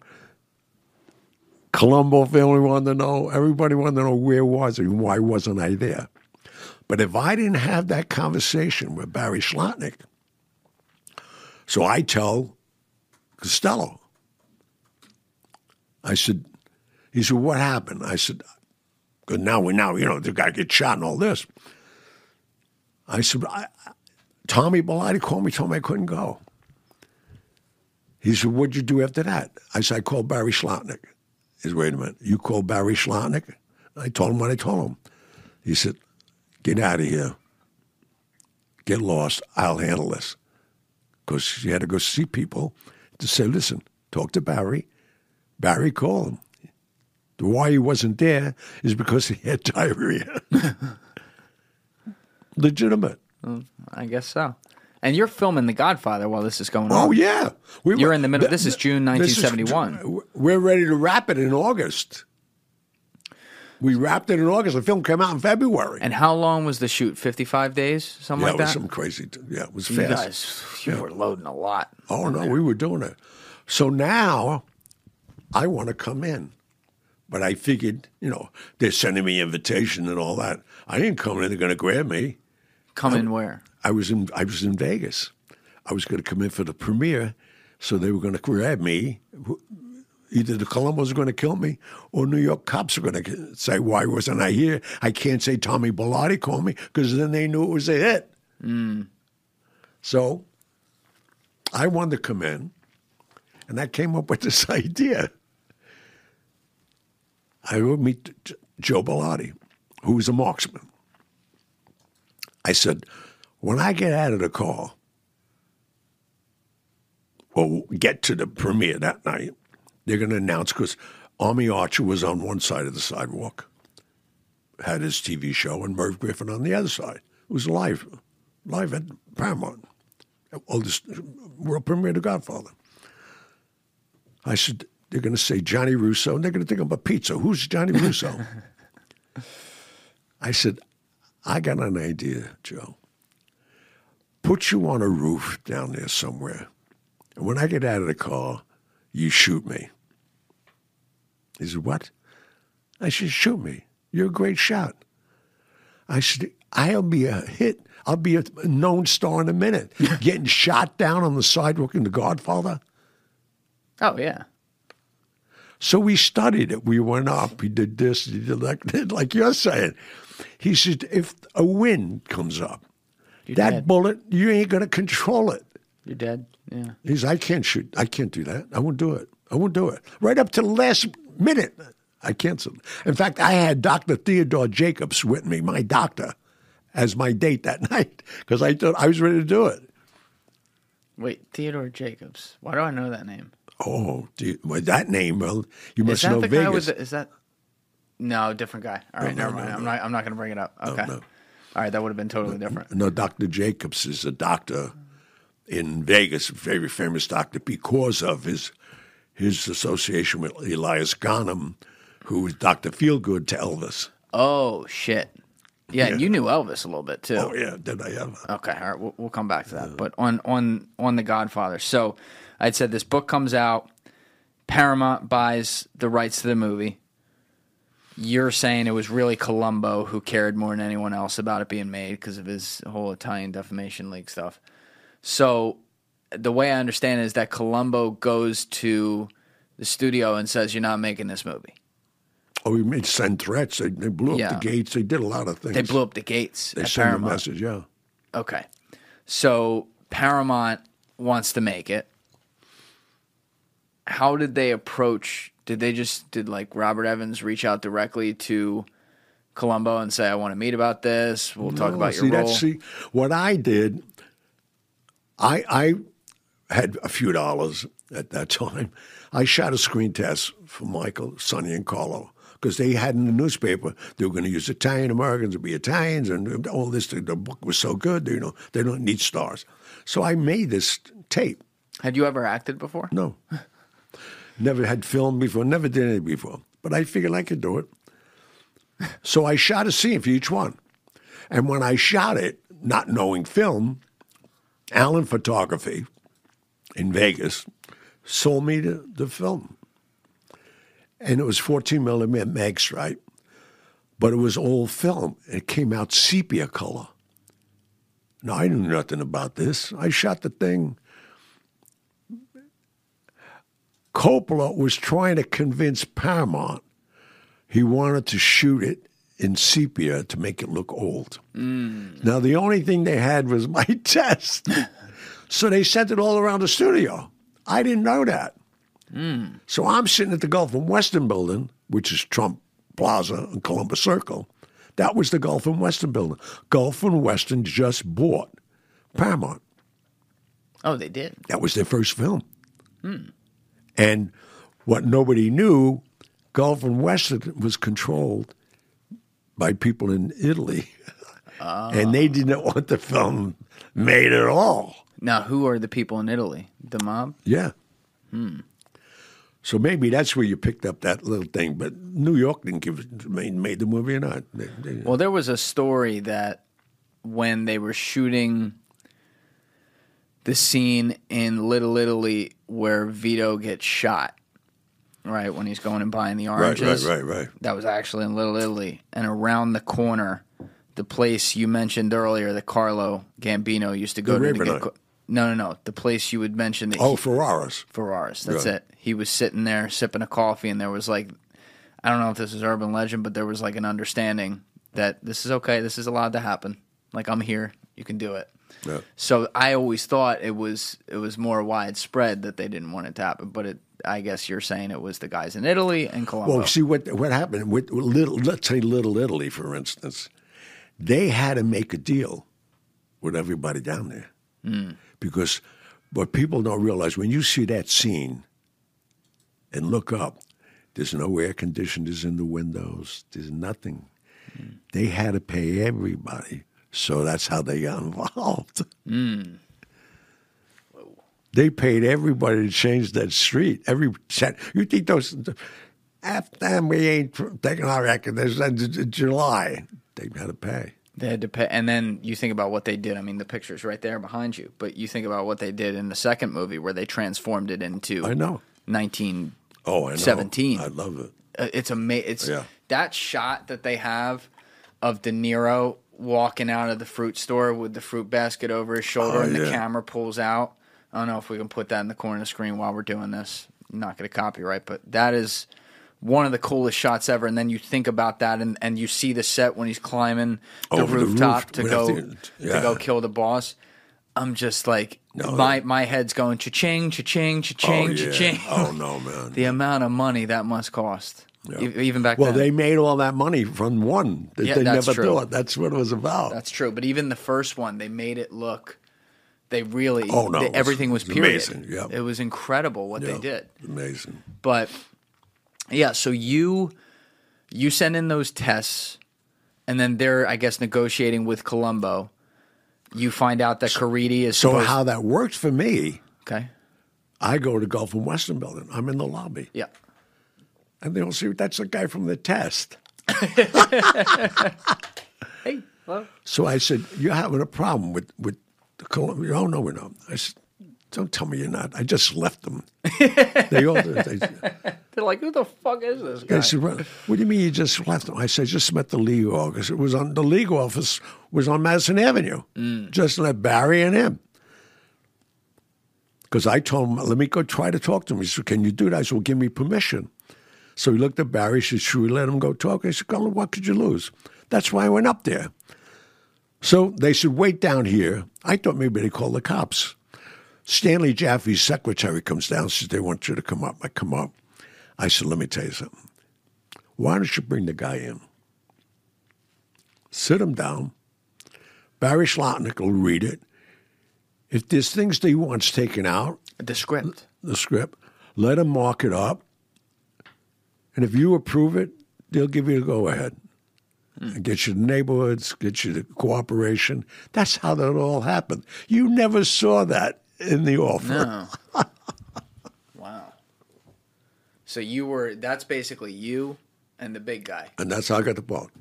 And then right there, he's like, he's going to play Carlo. In fact, there is a biography about Barry Slotnick on his life. Page 70 and 71. It says that's how it happened. Wow. Nobody even, Joe Colombo, Barry was there. He read it. Because obviously the movie has not filmed even one scene at this point. Did you have any idea how big this had the potential to be? We never thought it was going to come out because Paramount kept wanting to pull the plug on it. They didn't like Pacino. They didn't like anything. Right, but before it even got filmed, before all the drama, we'll talk about that in a second, right. But before all that, was there the thought like, whoa, if this movie gets made and some decent people are in it and they do a good job, this could be one of the biggest things of all time? They thought so, but nobody else did. Paramount and Gulf of Weston, they wanted out. Mm. And they were threatening all the time to close it down. Yeah. Yeah, Coppola said it was the worst experience of his life, making that movie. Oh, no. He said he enjoyed the second one, but the first one was brutal. Yep. Because they had a guy, I don't know how true this is, you can correct me if I'm wrong here, but apparently they literally had a guy there ready to fire him at any minute with the director to step in. Yeah. That's crazy. No. Oof. No, they had directors they wanted to use even. Yeah. No, I mean, it was crazy. So you get the part. You guys filmed it all in 1971. The movie comes out, I want to say, like March 72, something like that? Yeah, something like that. Somewhere in there? Okay. What was your first experience on set? I assume you had like a giant cast meeting before you ever go to film and stuff like that, where you meet the rest of the cast. Like, what did the other actors think of you? That is a classic. The only saving grace for me, I would have probably got fired. The first cast meeting was 119th Street, Patsy's. Now, I used to go up there all the time because I used to bring overnight loans up there for Costello. Because, that's Fat Tony Salerno's place. Oh, yeah. And they had Ziggurat games and all that. So when they put the call sheet out that's where the thing, the rehearsal's going to be, I go. And I had that time, I had a 65 Bentley with a Chinese chick chauffeur. I'm wearing Brioni suits already. So I go up there earlier because I wanted to see Tony Federici, Danny Pagano, all these really guys were there the time in the afternoon. So they said to me, what are you doing here so early?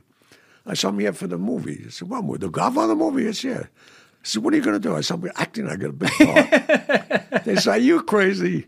Get out of here. And everybody I used to say until the movie came out, they thought I was lying about it. Which only leads me to what happens with me and Brando in here. You can't believe this story. I'm shocked you didn't hear this one. I've heard this one. Okay. But you got to tell it on the podcast for people that haven't. So now, I didn't realize this was the very first. Before they bring Brando into the room, the whole cast is there, all in line and family, and they said, we're just going to read the script, and, there's no acting. We're going to go through it. Everybody get familiar. But most important, all the Italians, we want you to exaggerate your hand gestures, your eating habits. We're going to have food because the non-Italians, like James Caan being Jewish, Marlon Brando being Polish, has to become Italian the next 5 days in these rehearsals. Mm. And then they said, now we're going to bring him in. Don't have any eye contact with him during the breaks. I know you all want to talk to him. Brando. Don't go near him. Me, I don't care. I'm just happy to be there. We go through the rehearsal, like 45 minutes, going to take a break. Brando comes walking over to me. And I'm looking around, where's he coming? He's coming to me. He says, you're a big TV actor. I said, no. He says, you got a big movie coming out. I said, no. He says, well, you're not on Broadway. I know everybody on Broadway. I said, you're right again. What's this, a quiz show? Because I ain't going to be intimidated by Brando. What do I care? You're not even an actor. Guess what he says, though? He calls Coppola over. He says, Francis, this guy's not an actor. And Coppola didn't hire me. Coppola did not hire me. Joe Colombo hired me. Yeah. And he rolled his eyes. You knew I wasn't an actor. He says, and I never broke down the script. He says, this guy marries my daughter, undermines my family, gets my oldest son, Sonny, killed, gets my son, Michael, involved in the business. You got to rethink this. You got to fire him. And you're standing right there. I'm standing there. Now, I don't know protocol. I don't know. I can't dismiss Coppola. He's the director. I said, Francis, do me a favor. Go over there, man. And he goes. Now the whole room, all these thespians that know all this, they're all saying, like, who's this guy? You know, Sterling Hayden's dead. Richard Conte, these are major actors. Yes. Now I create a sacrilege. I put my arm around Brando. I said, come over here. I want to talk to you. Because I didn't want to embarrass the guy. And okay. I knew there was no zig and egg game in the back. So I get him out of earshot. I'm face to face with him. I said, let me tell you something, Mr. Brando. All due respect, I know who you are. But you get me fired. You get me fired from here, I will suck on your heart. You will bleed out. You hear me? And he's looking at me. He steps back. He says, that was brilliant. That was excellent. He thought I was acting. I was ready to take the bomb out. I couldn't go back to the neighborhood if I didn't get the part after this. He's like, that guy will do. He's good. He can act. And we became very close friends. Did he actually think you were acting? Like doing that? Did he? I'm telling you what he did. Dick Smith, his makeup man, he's on every film with him. Took him 3 hours every day to transport him into that. Yeah. He used, and you couldn't go near the dresser, you couldn't do none of that. And we were on the compound up there in Staten Island. That's where they filmed the houses, where his house was. Yeah, but we were using them as dressing rooms, the interiors. And he used to go get that kid, and we'd run lines. He came on the set on time for me to shoot. He wasn't working that day when Pacino and I were going to do that scene. And then you could see the ADs, number one's number, who told number one to come? They were all, and he said, I'm here to help that kid. Wow. You were getting lessons from the greatest actor to ever fucking do it. Because when he said to me, and it's on screen now, is when he hands you the airline ticket, what are you going to do? I said, I don't know. He said, I want you to look at the ticket. You read the script. You know you're going to die, but you can't telegraph that. You're on an 18-foot screen. They're going to see it. You got to think. So you got to look at that ticket like it's a security blanket. Wow. You're going to get out of here. I'm really going to get to Vegas. So that was that whole thing. And then when you tear up, and no, I mean, now I'm an actor, but I'm sitting there, I'm saying, how the hell am I going to do this? I remember the first time when I was a kid and researching because I was obsessed with the movie and finding out who you were and finding out that you had never acted before in that. And I was blown away because I can't see anyone else doing that role. I mean, I'm sure great actors could have done it, but you nailed it. I mean, everything felt method actory. You know what I mean? Like, it felt very real. Obviously, we all know the visceral, nasty scene where you got to beat up your wife in the movie and everything, but you just embodied the whole thing. But to hear the backstory, that last scene. That's it. That's amazing because that's, to me, like, that's what makes the actors great. Making things simple and relatable at the same time. And that's exactly what he was telling you to do. You nailed it. Yeah. It's amazing. And, it's so funny because, as we sit here and talk about it even now, it's like, I don't know what I would be doing today if I was not in that movie. Is that crazy to say? No, it's not. Because you were a young man when this was happening. Yeah. And this set your whole life on a whole different. Yeah. You had a major part in, hands down, without question, the greatest thing ever captured on film artistically. Yeah. I mean, do you ever pinch yourself with that? Just like, holy shit. Well, I think about it all the time. I mean, my house is surrounded by Godfather. Yeah. Why wouldn't it be? Yeah. You know? But and it's not over. No, and they keep, and they obviously they've put it in the American Film Institute, the official role that they did, but they've retouched it up over the years. You watch it now, minus the one part that they can't retouch because it's in the archives where Sonny's hand misses your face. Right. That's like the only mistake in the whole movie. They can't touch it because it's once I found this out the 25th anniversary. We'll go to San Francisco. Yeah. And we're watching the movie, and the thing is still in there. I said, Francis, why didn't you recut that? He said, we can't touch the negative because it's an Academy Award winner. And that's what's crazy is that the one mistake is in that scene where we can probably put this in the corner of the screen, Alessi, but where Sonny is beating you up and they have the side shot of Jimmy Caan where his fist misses the front of your face. And I react to it. Yeah, and you're like, ah! Yeah. But and you know what's so funny? We had that covered. There were 7 cameras rolling from the road, everything. But also the scene was didn't he really hurt you in this scene? Oh my God, yeah, he did. Jimmy so was... like he missed you on that shot, but the irony is he was really hitting you and shit. Well, the way he really hit me was with the garbage pail covers. They were steel. Oh, so he chipped my elbow. And then I knew I had to crawl out because we choreographed it the day before. There was like 17 different camera setups from the porch where I realized run across the street. Then he throws me over the banister, and then he beat him. And then I had to crawl out at the end of the scene when he drop kicks me and rolls me over to the hydrant. Now we had that all down. As soon as he touched me, I rolled. He lifted me up and broke 2 ribs that day. No, he hated me. Now you're the background there. You and Jimmy Caan. From the get-go didn't get along. Why was that? I found out later on because Jimmy Caan, as I said earlier, was cast as Michael. Yeah, you can see his tryout tape for that. That's on the internet. Well, I'm saying. Yeah. He thought me taking the part and everybody getting involved, that's how he got the smaller part of Sonny. Sonny was gone halfway through the first one. Couldn't come back. I don't think. Do you think Coppola would have ever stuck with him for Michael though, because he didn't look the part? No way, right? But that was Bobby Evans wanted him because don't forget he just did Brian Piccolo. He had all those TVQ stuff. Yeah, they were looking at box office movie stars.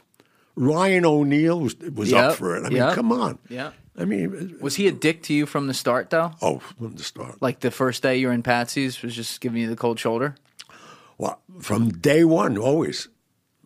Like I was one of them, you know. Got it.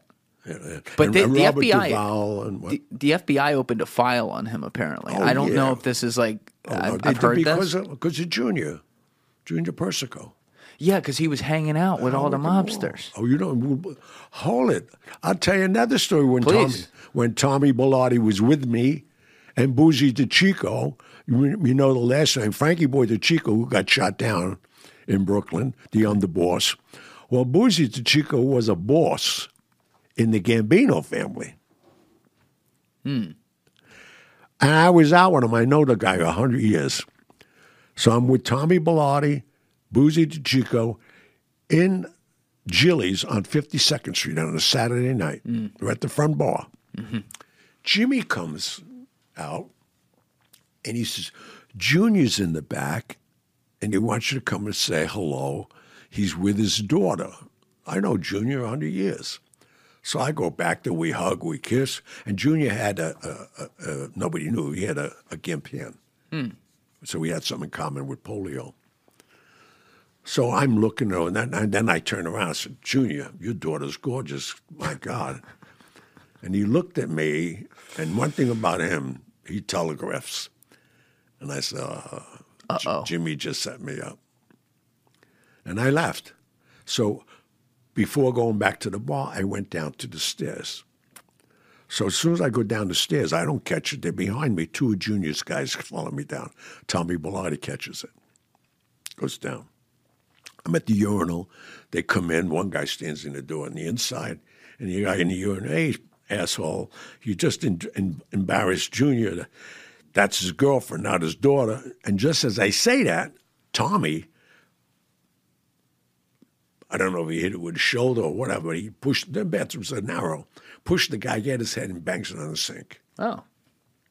Little jiu-jitsu. He said, now what are you going to do? He said, oh, this punk banging against him. He says, what's this about?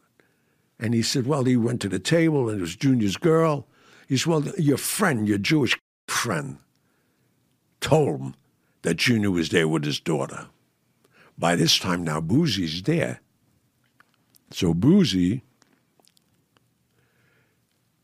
goes upstairs. They could talk, Junior and him, because they're both made guys. Mm. Everybody else wasn't made yet. So they go in the kitchen in Jilly's. Next, they call Jimmy. Jimmy goes back there and you hear, pa.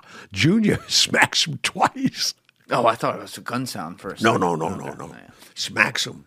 So we walk back, and he apologized to me, Junior. He said, Johnny, I'm sorry. This guy wants to hang around with me to learn. He's playing this part. I said, I know.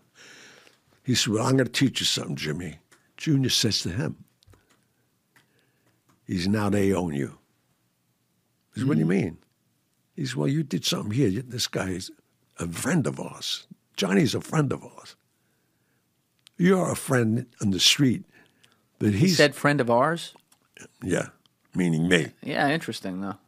Interesting language choice there. So Jimmy, Tommy wanted to kill him that night. I said, Tommy, we shoot in the movie. You kill him, the movie's over. So, and Tommy got right in his face. I own you that. You heard him say it. I own you. I'll get even with you.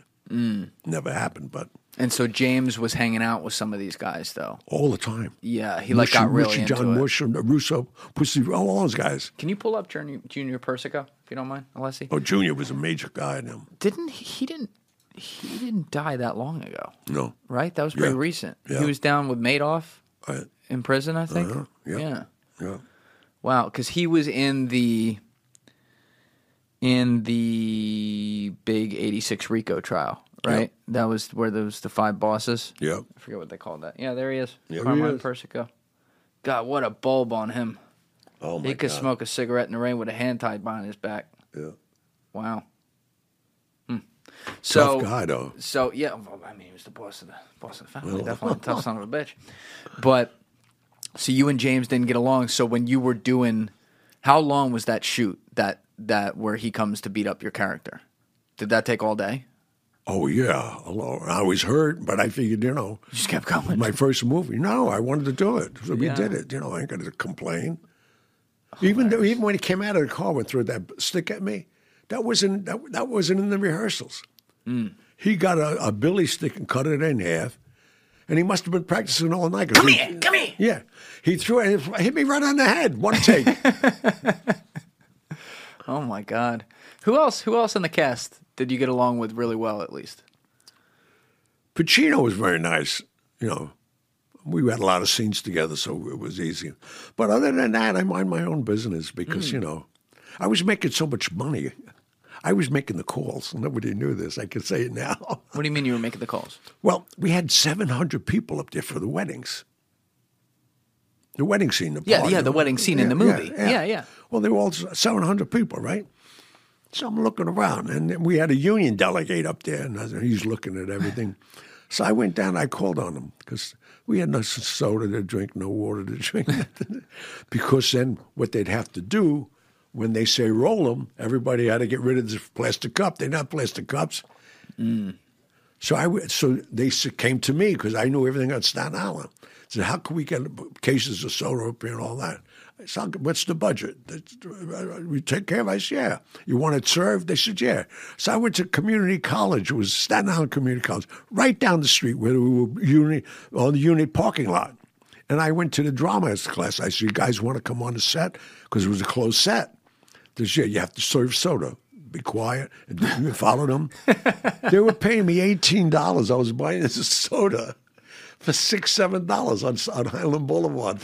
So you were running a little scheme right there. Oh, even the wedding cakes. They had to get a wedding cake. I make your daughter a bigger cake. Yeah. So I said, La Rosa. I got La Rosa. So I went to La Rosa's Bakery down on Olympia Boulevard in South Beach. I said, you want to make the cake for the wedding? He said, oh, yeah. I said, they ain't paying you nothing for it. You just got to make it. They gave me $1,500 for the cake. And then they needed two. They needed one for cutting. They needed for the set. I had a styrofoam. So, so he made. I made like $6,000-$7,000 on cakes. God. Now, what's that conversation like with Coppola? Like, Frank, I got the cake. Relax. Is that it? Yeah. No, we're not even here. It was the set designer. Don't worry about it. I got the cake. They said, go see Johnny. He knows everybody. I took care of them a little too. And you got Morgana King, the wife of Vito, cast? Yeah. Because they needed a woman that could speak Sicilian. Which is way different than regular Italian dialect. That dialect, you know, yeah. Oh, it's different. And I knew her well. How did you know her? Just from hanging out in New York in the clubs. She killed it. She did a great job with that. Yeah, she was perfect. Yeah. Perfect. And then also, you casted the musicians at the wedding, too? Yeah. You knew those guys? Yeah. Well, a lot of them. And then Luca Brasi. Oh, yeah. He was a real mobster. Yeah. Laney Montana. He was a wrestler and a collector for the mob. You don't say.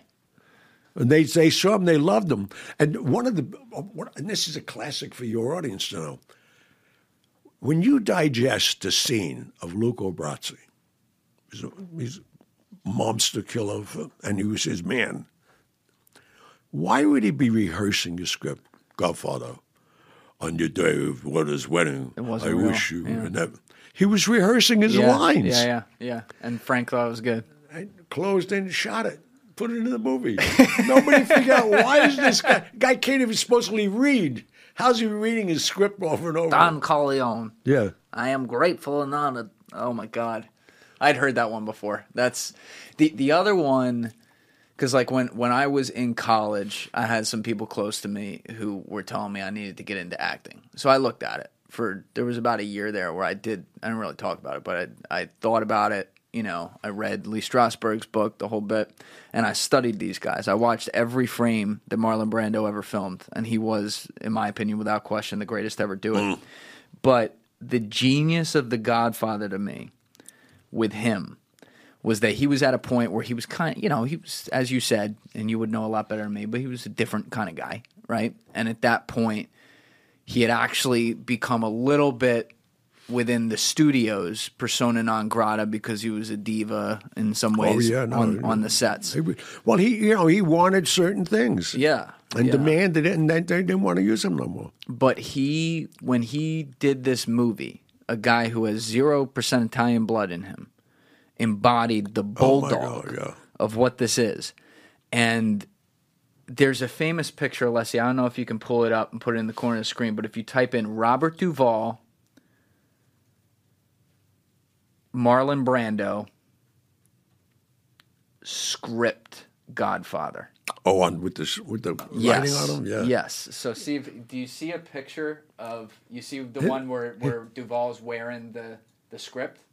Yeah, there it is. Yeah. So he never studied his lines. He didn't know a single fucking line. No. So when you watch the opening scene in that film, which is the greatest, I think Inglourious Bastards has the second greatest. The opening scene, 7 minutes of The Godfather, is the greatest opening to a movie ever done. I Believe in America, pulling it out for 3.5 minutes, whatever it is, on the slow zoom. And you see this guy sitting around like, well, you found paradise in America, had a good trade, made it. And he's looking around in what feels like this thinking man's way. And yet, as I understand it, they had the cue cards all everywhere. Over the whole. Yeah. That's unbelievable. Yeah, but you know what he did too? Because I got really close to him. He used to, and you know what I gave him as a gift? What was that? My Chinese chick driver. He took it back. She fell in love with him. They were dropping me off first and then go to the Elysee Hotel. He was staying at the Elysee.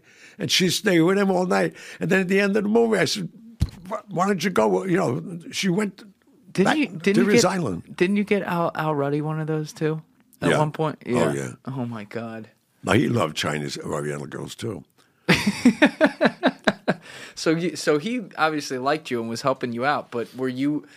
You said you kind of stuck to yourself and everything, but I guess if he was teaching you along the way, were you hanging out with him a little bit? Oh, I was with Brando every day. Yeah. Oh, when he was on the set, I was every day. It was like a 3-hour lesson a day, going over lines, going over talking. And that's another reason James Caan hated me. He wanted to be up his ass, and I'm with the guy. And I used to pick him up. We used to pick him up at the hotel. Where was he staying? He was at the Elysee on 45th or something like that. He liked it there. That's a little hike to Staten Island every day, though. Yeah, but everybody was staying. The cast was staying at the Park Lane, further up. And you're living in New York at this time, right? Yeah. No, I'd swing by and pick him up, and I'd have a bottle of Courvoisier in the morning, he'd have his coffee, and we'd sit there in the back with the tables open and drinking. And that's how the mooning started. Remember? Keep with the mic. Sorry. You heard about all the mooning, right? When he would moon like other people on the cast? They had a contest about mooning. Yeah. And how it started, going down Park Avenue, as you know, the red lights, you stop. So the station wagon, they had Robert Duvall, James Caan, I think Pacino, the top cast, going to Staten Island. We're at a red light. One red light, they look. Two red lights, they look. After the fourth red light, Jimmy Caan stuck his ass out the window of the station wagon and mooned us. That's how the mooning started. Oh, my God. I think they were so immature mooning. I saw you crazy. But he was like that, no? He was a really immature guy. Oh, my God. Yeah. A jerk. Yeah, and Brando was also... He loved practical jokes. Yes. Well, Brando won the contest. With the Luca Brasi thing, the fuck you on the... No, for the mooning. Oh, on the mooning. The weather, the wedding picture... we were about to take, and he looks and he says, "Where's Michael?" And he wasn't there yet. He said, "No, we wait for Michael." He had his pants undone already. The whole wedding, the young kids are there. He mooned, because I forgot how many, you have to be the one that moons the most people or something like that. And he did. He mooned, the whole cast was there, little kids, ring bearers, everybody. Can you imagine doing that today? He'd be in prison. Oh, yeah. He'd be in prison. And his ass was nothing to look at, believe me. Oh, my God. No, I can imagine that wasn't a sight to behold. Did you ever party with him? Oh, yeah. Do you take him to some places? No, that's why he stood at the Elysee. It's the Monkey Bar. He loved the Monkey Bar. Wait, that's where...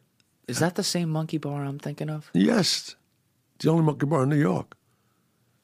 It's between Madison and Park. On what street? On 45th, I want to say. That's this. Fuck, I think I had an event there like 5-6 years ago. That's a good bar. Great bar. Well, he was staying there all the time. I mean, I'll tell you a little history about where we are here. You know, in Hoboken.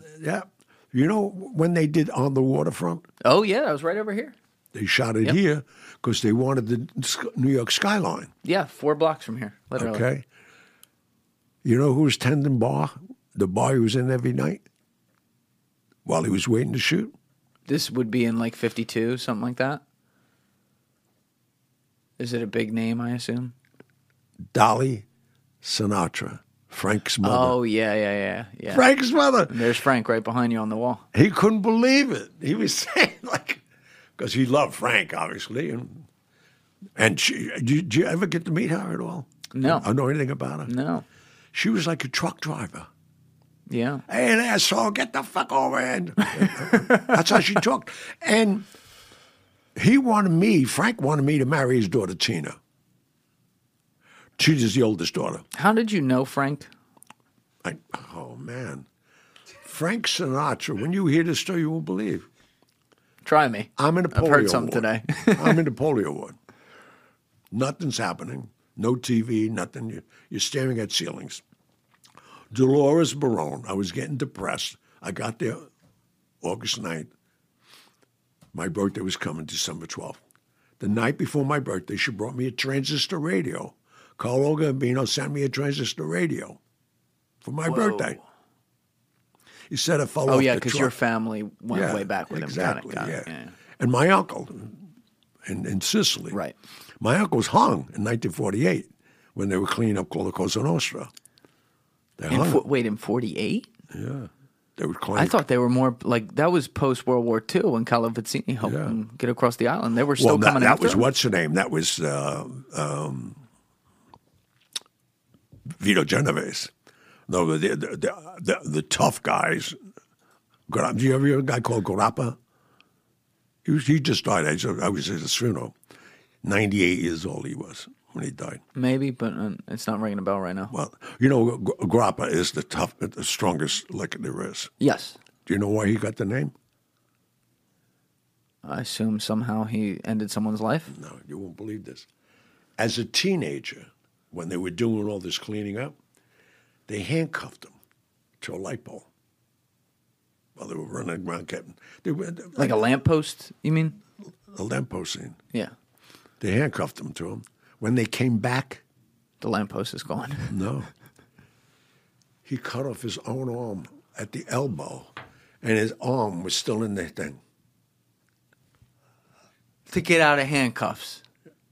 He cut off his own arm. Cut his own arm, because everybody had knives then. But he cut off his own arm and then snapped it. What were they arresting him for?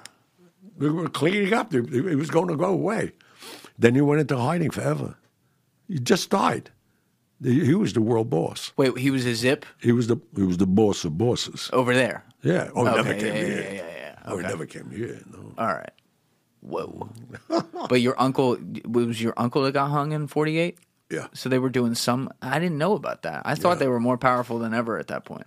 There was a regime they wanted that was, I think they made a deal, to be honest with you. Right. They gave up some of the people they wanted to get rid of. Got it. Because I was going to say, like Mussolini obviously went in and was cleaning house when he got in. Yeah. That's why, that was part of why Bonanno came over here and everything. Okay. Very interesting. But we were talking about this with Sinatra. So Carlo Gambino sends you a transistor radio while you're in the hospital. Because I was getting depressed. She gives it to me night before, December 11th. I turn the radio on 6 o'clock in the morning, and everything's about Sinatra. Frank Sinatra this, Frank Sinatra, humble beginnings from Hoboken. His father was Todd Shipyard. It's my birthday. Mm. And he's telling me about this. He inspired me to get out of that friggin' hospital because I was getting depressed. Wow. That's cool. And I figured if he could make it, I can make it. Spin forward 4 years later, I'm working for Costello. I get to the Copacabana. There's lines outside already. Oh, wow. I go down the kitchen, and he's doing a sound check. So he looks at me. He looks at Julie Bodell, like to say, who's this kid? And Julie Bodell says to him, oh, no, that's Costello's boy. I felt 6 foot tall. So I sat down, listened to the sound check. They take a break. He puts a cigarette in his mouth. I walk over, light the cigarette. And I said, Mr. Sinatra, you saved my life. He said, yeah, how'd I do that? I said, well, I told him I had polio, that, the other, and Carlo Gambino sent me a transistor radio up for my birthday.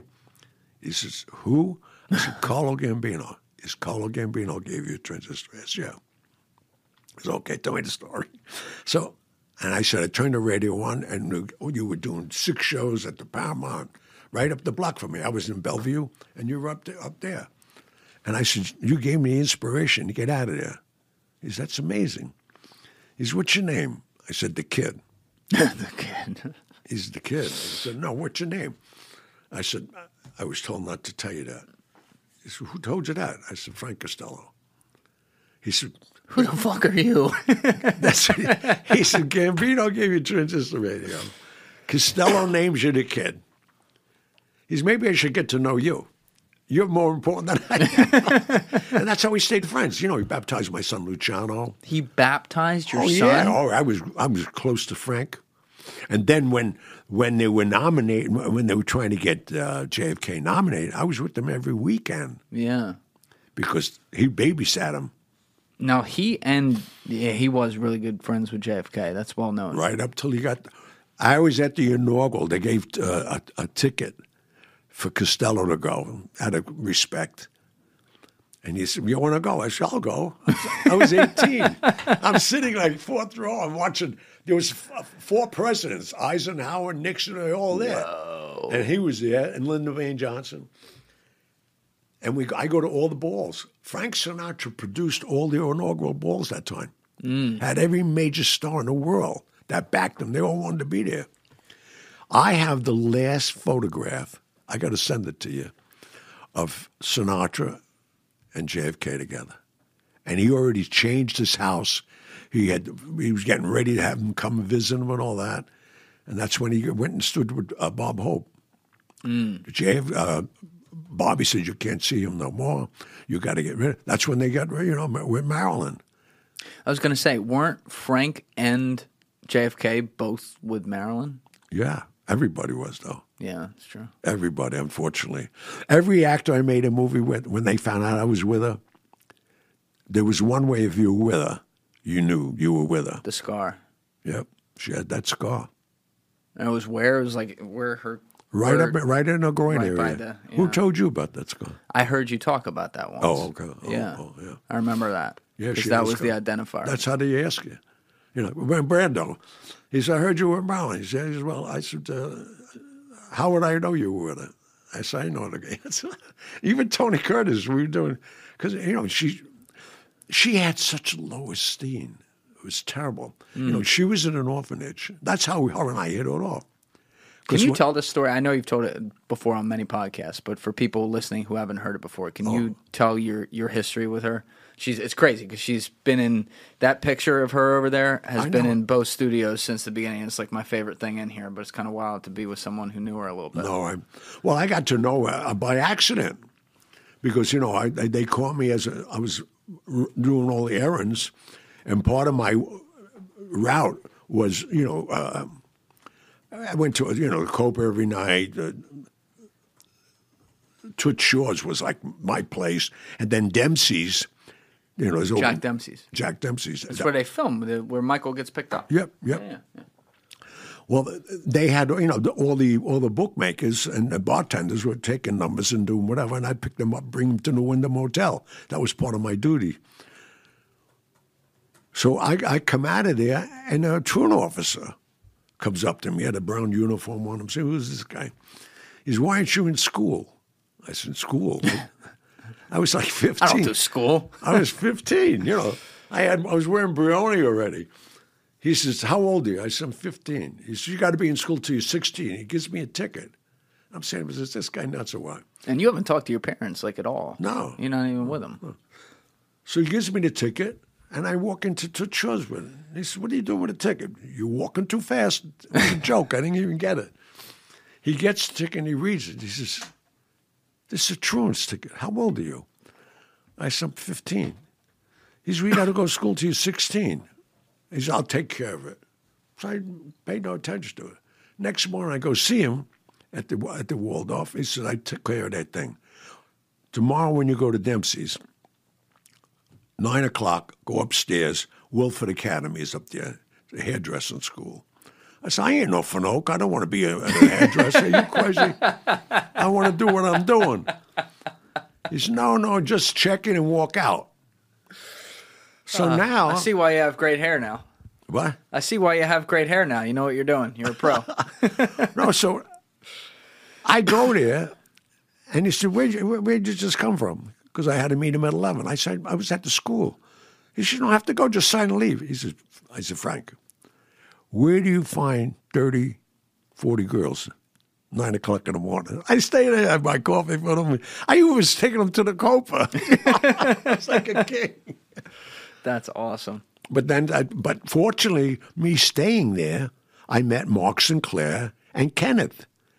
Kenneth was already Jackie's, Kennedy's, hairdresser. Well, she used to come in all the time. And Mark Sinclair was a colorist for Clairol, major colorist, but they were partners already. I thought they were partners. They owned the shop together. I didn't know they were lovers. Is this back when she's still Jackie Bouvet or Bouvier or whatever? Yeah. Right. Surely, because she didn't get married to him until like 53, I think. Right. Yeah. So now, you know, they're looking for shampoo boys. So I'm lined up, you know, and they see me. They figure, you know, they got to have my way with me. And I said, yeah, hello. And the teacher told me, if they pick you as a shampoo boy, you don't have to come to here. It counts as your, you know, credits, but you can make tips. And I saw all the cars and limousines there, and I didn't need the tips, but I saw the ladies. The fourth head here was Marilyn Monroe. She just comes in there. She goes there all the time, Lily Deshay, because she was hiding out here, you know. She had great hair, too. Oh. Right? Yeah, that's pretty good. But she was here. Costello put her in Waldorf for a year. To get Frank her, did. Yeah. Frank loved her. Yeah, why did he put her in? What do you mean he put her in the Waldorf for a year? Because she lived in California. She wanted to get away from the Xanax. Oh, like because they were prostituting her as a sex symbol. She wanted to be a thespian. She was studying with Strasberg to be an actress. Yeah, she was brilliant, very talented. So now she was there. So now I'm shampooing her hair, and I can't believe it. I don't even know how long I'm looking at her. She's facing the ceiling. She said, "Is somebody in here?" I said, "Excuse me, I'm sorry." I go over. I have the card, you know, it's like the shampoo, hard shampoo. And I'm doing it, touch the water. They teach me, is that, and she approves it. I start massaging her hair, and she's moaning, and she's in a kimono. I'm 15 years old. I get an erection. Yeah, you're right. Well, my three-piece set's on her shoulder. I must have been poking her in the ear. Then she started requesting me. And Costello used to meet Accardo to go deep sea fishing. Tony Accardo? In Chicago. Come on. Oh, the two bosses are going deep sea fishing together? Yeah. That's like putting the president and the vice president on the same plane. That seems a little dangerous to me. A little accident, you know. Whole mob's flipped over. No, but... So he said to me that Friday, there's somebody staying upstairs. Check in on them, but don't go up till after 12 o'clock. At the Waldorf. At the Waldorf. I go out. It's her. She opens the door. She says, "Johnny, what are you doing here?" I said, "Well, Mr. C told me to check in on you." You're not even 16 yet, right? Yeah. She said, "Come on in. I just ordered room service." I never saw room service carts and food and all this and, you know. And she's got her terry cloth robe on. She said, "Have breakfast." I said, "I already had breakfast." "Well, have a glass of champagne." I said, "I can't have champagne. I'm a kid." She said, "You can have anything you want in this room." I said, "Oh, I have one glass, two glasses." She said, "I'm going to take a bath." I said, "I'll go downstairs. Just call the front desk, ask for the kid. They know." She said, "No, no, come with me." Takes me by the hand. Turns the water on. And she says that the vanity should brush out my hair. Well, I've done that 100 times after the shampoo. So I'm brushing out her hair. She gets up, takes me by the hand, goes to the tub, shuts off the water, and drops her robe. Now, you're excited at this point. Yeah. Yeah. She's, "Take off your clothes, get in the tub with me." I said, "You're going to get me killed." She said, "Who's going to know?" And I said, "You know what? Fuck it, let's do it." This was Saturday afternoon. I left Monday. Oh, wow, you had a weekend in Maryland. Hello. There you go. So now I got to meet Costello at 11 o'clock. I time it right, get there, walk in. He said, "What the hell happened to you? Did you sleep at all?" I said, "No, I can't even. I would never lie to him." I said, "I tell you, I can't believe me." So I just sat down. We started our business. And that's how it all started. And then anytime she was in, I'd meet her. She'd call me. She'd put a disguise on, go to Subway Bar, go out the back door, walk up, or I'd meet her sometimes. And then when she was studying with Strasberg, the studio was on 15th Street, right off of Park Avenue. I'd go and meet her there. It was like 11 o'clock, and then we'd go and do what we had to do. And she died in what, like 60? She died, I'll tell you this one. Can we look that up? 60-something. She was in Calneva. Pull the mic in a little bit, too. You're good. She was at Calneva. I was sent to go listen to what was going on. He said, "Go to Calneva," and that's for you audience don't know. Calneva was a gaming in Lake Tahoe. On the California border. So you can come in on California and go in. So they had Marilyn Monroe. I think there's pictures in the book of me and her and Sinatra sitting poolside. And what happened was that they brought her up there because she was John gave her to Bobby because Bobby said, you got to stay away from Marilyn for the first couple of years. You're a Catholic president. And with that said, they were going to try to hook her up with Bobby. So they had a room set up. This is Sam Giancana. For blackmail. Exactly, like they did with Jay Hoover. Yeah. Because Jay Hoover was a cross-dresser. Right. So unbeknownst to us, we don't know this. Now sun's setting, Sinatra's telling them what they want her to do. She goes crazy. I'm not having nothing to do with these Kennedys. They're this, they're that. Is she's been divorced. Was she married to Joe DiMaggio, or did I make that up? That was already gone. Yeah, she was done, right? Miller was already done. She just did the Misfits. Got it. Okay. She starts screaming. She just had an abortion of Bobby's kid. All she ever wanted was a kid. She said, I'm going to the press. I'm going to disclose these Catholics and this and that and the other. Bobby, not John. Bobby, not John. She stopped doing John because she had the old calf. Now she wanted the young bull. Yeah. So now I come back to New York. He said, tell me what happened. He said, they're going to kill her. That was the last weekend in July. They killed her August 4th, 1961. When did you pull it up? 62. 62? 62, yep. Whoa. Yep. Now, there's a lot of people who take wild conspiracies on her death. It does seem like she was probably killed. I think people take that to too far levels. Bobby, it's in my book. Think? I put it in there. My publishers, people that don't know the publishing world, they vet everything because they got the deep pockets. They're going to get sued. I wrote this book 3 years ago and said Bobby killed her. Bobby at the time was denying even being in California. There's no way an attorney general could be in California and nobody knows about it. So I went to Sheriff Booker, and sure enough, Peter Lawford got a ticket that night on Sunset Boulevard, and they looked in the car. Like the singer, Peter Lawford? Peter Lawford was his brother-in-law. Peter Lawford married a Kennedy. Really? You didn't know that? I don't remember that. Yeah. Interesting. Okay. So that's why he was always around. So now, not only did they put Robert Kennedy in California, they put her in the house for 4 hours before they called the ENTs. Now the ENT came together with it. You got to get this guy Mark Shore on the show. Yeah, that was the guy you were talking about earlier. Okay, this guy he's opening the files again. Whoa. Yeah, she was. I mean, read some of his books. He's been well acclaimed, Mark Shore.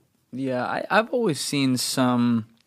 I want to be clear. They're very, very different and very different settings. But I don't know why I do this. Maybe it's like who they were, like as a social symbol and stuff like that. But there's some odd little parallels I always play in my head with like Marilyn Monroe and Princess Diana. You know? Oh yeah. Because they met an early brutal end. There's questions about how Princess Diana, you know, obviously they said she was pregnant and the Queen was not going to let that happen. Yeah. That one's sketchy. Oh, okay. All right. We're going to stop real quick. Bathroom break. We'll be right back. All right. We're back. So we left off with Peter Lawford, the ticket, and Bobby. You said Bobby was up there and you alleged in the book that Bobby was the one who had her taken out, which is definitely a controversial take, but... No, it's believe me, it's more and more now coming out. In fact, there's more tapes on it now because they did a Netflix 4-hour thing on Marilyn. Yes, they did. And they played her? And they put Anna De Palma. They put Bobby in it. They put Bobby was in her apartment for 4 hours before the paramedics took her out. He was physically there. Wait, physically I missed that. In the apartment for 4 hours. No, this stuff is all coming out now. You know, I always wonder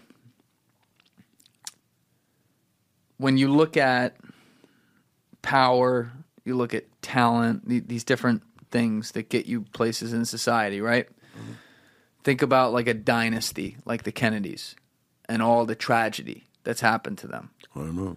I always wonder about the world and the way it has a very mean way of balancing out if there's like a price you pay for, you know, not to oversimplify it, but maybe the things you do or the things that your power has you do. You ever think about that? Well, you know, I've thought about it a lot because, you know, these kids are so privileged. Yeah. And then, but they use it in the wrong way. I mean, even Ted Kennedy. Yeah. I mean, there were so many unjust. Is that it? Yeah. Yeah. There were so many unjustifiable homicides, so many things that were not proven because of their power. They sweep it under the rug. Yeah. And now you have one running for president again. It's like. But that I can't believe. I heard him. I had to hear this. So I had somebody send me their YouTube thing where he said, quote him, his father woke him up one night to let him know that the CIA killed your uncle. Now, if you do the math, he was 9 years old. Why would his father wake up a 9-year-old son to say, I just want you to know the CIA killed your uncle? If that's true and he was 9 when that actual conversation happened, I agree. That sounds suspect. I do wonder, though, like, some of these people are so disconnected from reality. I could see the lack of a filter system to, you know, why would you tell your 9-year-old that? That's the right reaction. But I could totally see his dad being like, yo, the CIA killed your uncle. Welcome to the family, kid. Like, you know, they don't think like you and me. They don't think, you know what I mean? No, but he said his father woke him up. Yeah. I mean, it's not passing at the table and we're talking about it and right. It came up. He went deliberately to your bedroom and told you this. Was he drunk? Who? That's an important question. Was his dad drunk? I don't know that. No, I could totally see that. Specifics. Okay. I mean, that is. I agree with you. That's crazy. Yeah. But I mean, who knows? I would love to be a fly on the wall in some of those houses sometimes, just to see what it's really like. Well, I know Joe is totally insane. Did the father? No. Yeah. I heard stories from Frank telling me about it. You know, there's a biographer.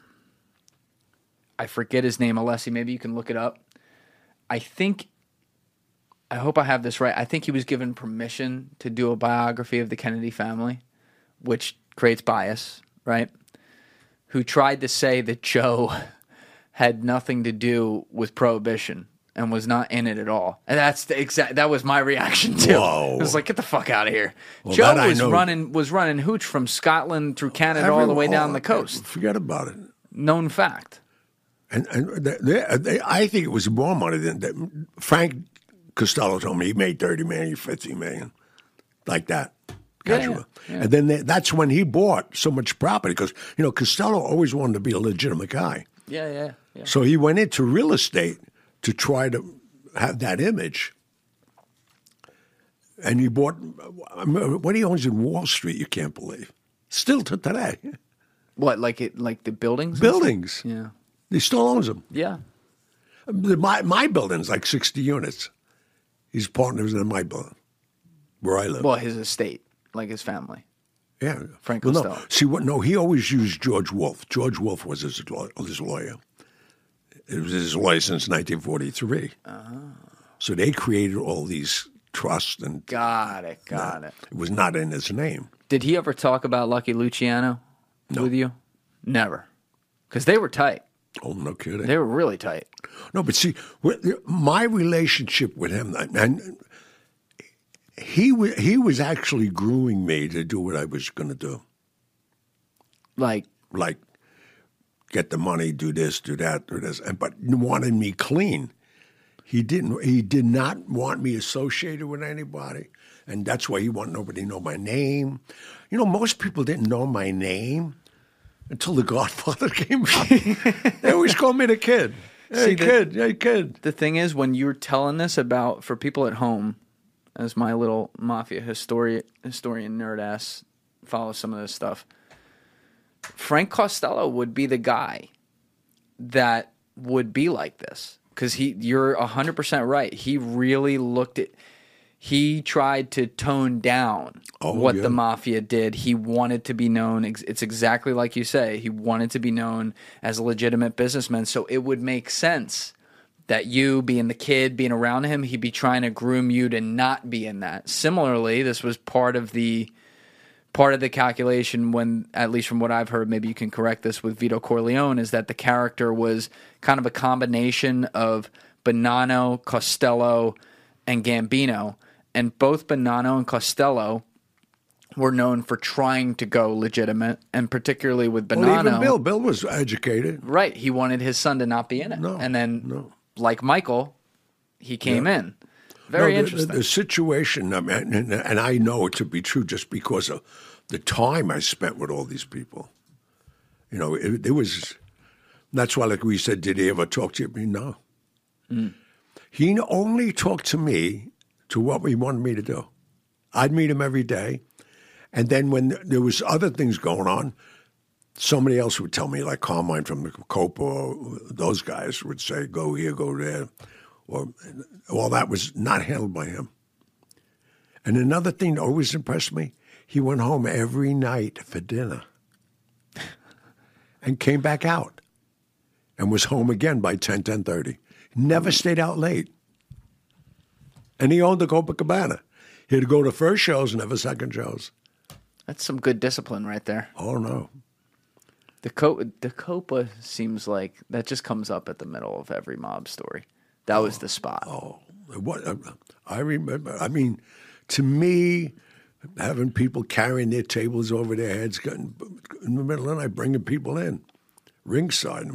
I was privied because of being at the Copa. I was there the night Sammy Davis Jr. was being heckled by this bowling team in Brooklyn. A bowling team in Brooklyn. Was sitting ringside, heckling him, go dance, do that. And the New York Yankees cleared the place. They beat up everybody in the joint. The Yankees, like DiMaggio and them? Yankees, you got to look that up. That's, I mean, you won't believe who some of them were. Yankees, Copacabana? Major players. Sammy Davis Jr. And he swept it under the rug. Whoa. He got it swept under the rug. Nobody got charged, nobody. And they destroyed these guys from Brooklyn. This is the 1957 brawl? Yep. Yeah. Right 1957. This isn't an article. The Yankees 1957 brawl at the Copacabana. Every Friday I've been released. Oh, wait, hold on. On this week's, I talked about the eventful Billy Martin. Go down. The Bronx. Go down, go down, go down. The Rat Pack versus the Bowlers. Yep. After a World Series loss in 55 and win in 56, the Yankees got off a slow start in 57. Weiss had been campaigning behind the scenes to trade Martin. The incident that spelled the end for Billy happened when the gang and their wives were out celebrating his 29th birthday in May. After a booze-filled dinner, they went to see Sammy Davis Jr. at the Copacabana nightclub, a spot Yankees players frequented in the 50s. They encountered a bunch of bowlers who were heckling Sammy Davis, and the Yankees players were pissed. There were numerous versions of what actually happened, but here's what I've pieced together. Billy told the guys to stop it or they'll have to, quote, step outside, unquote. They actually ended up going downstairs where they brawled. One of the bowlers, a Bronx deli owner, you can't make this shit up, ended up with a concussion and a broken jaw. Some people thought Martin punched the guy, but it was most likely Hank Bauer, and that's who the eventual lawsuit was brought against. Bauer denied ever punching the guy, and the Yankees players never said who actually hit him. Go down a little bit. Do we? There's a Daily News. There's a screenshot of a Daily News article. So they kept this enough under wraps that obviously people. You're right. People didn't get in trouble for it. But that's crazy. Nope. Costello handled it all. Of course he did. They called him up. Said we have a problem here. He says, save it to the morning. When did Vinny the Chin try to hit him? That was a joke. Do you remember what year it was? No. Well, I mean, he actually did take 54, one. 54, I think, wasn't it? 54. It sounds right. Is somewhere in there. 54. I saw him the next day. Yeah, he had like the bandage around his head or something. I don't know if we have a picture of Frank Costello with bandage around his head. You can probably Google that. You know, I think about that. How does a guy get in an elevator with you and can't shoot you in the head? Bad shot. I don't know. Well, no, but 3 weeks later, I met Chen with him.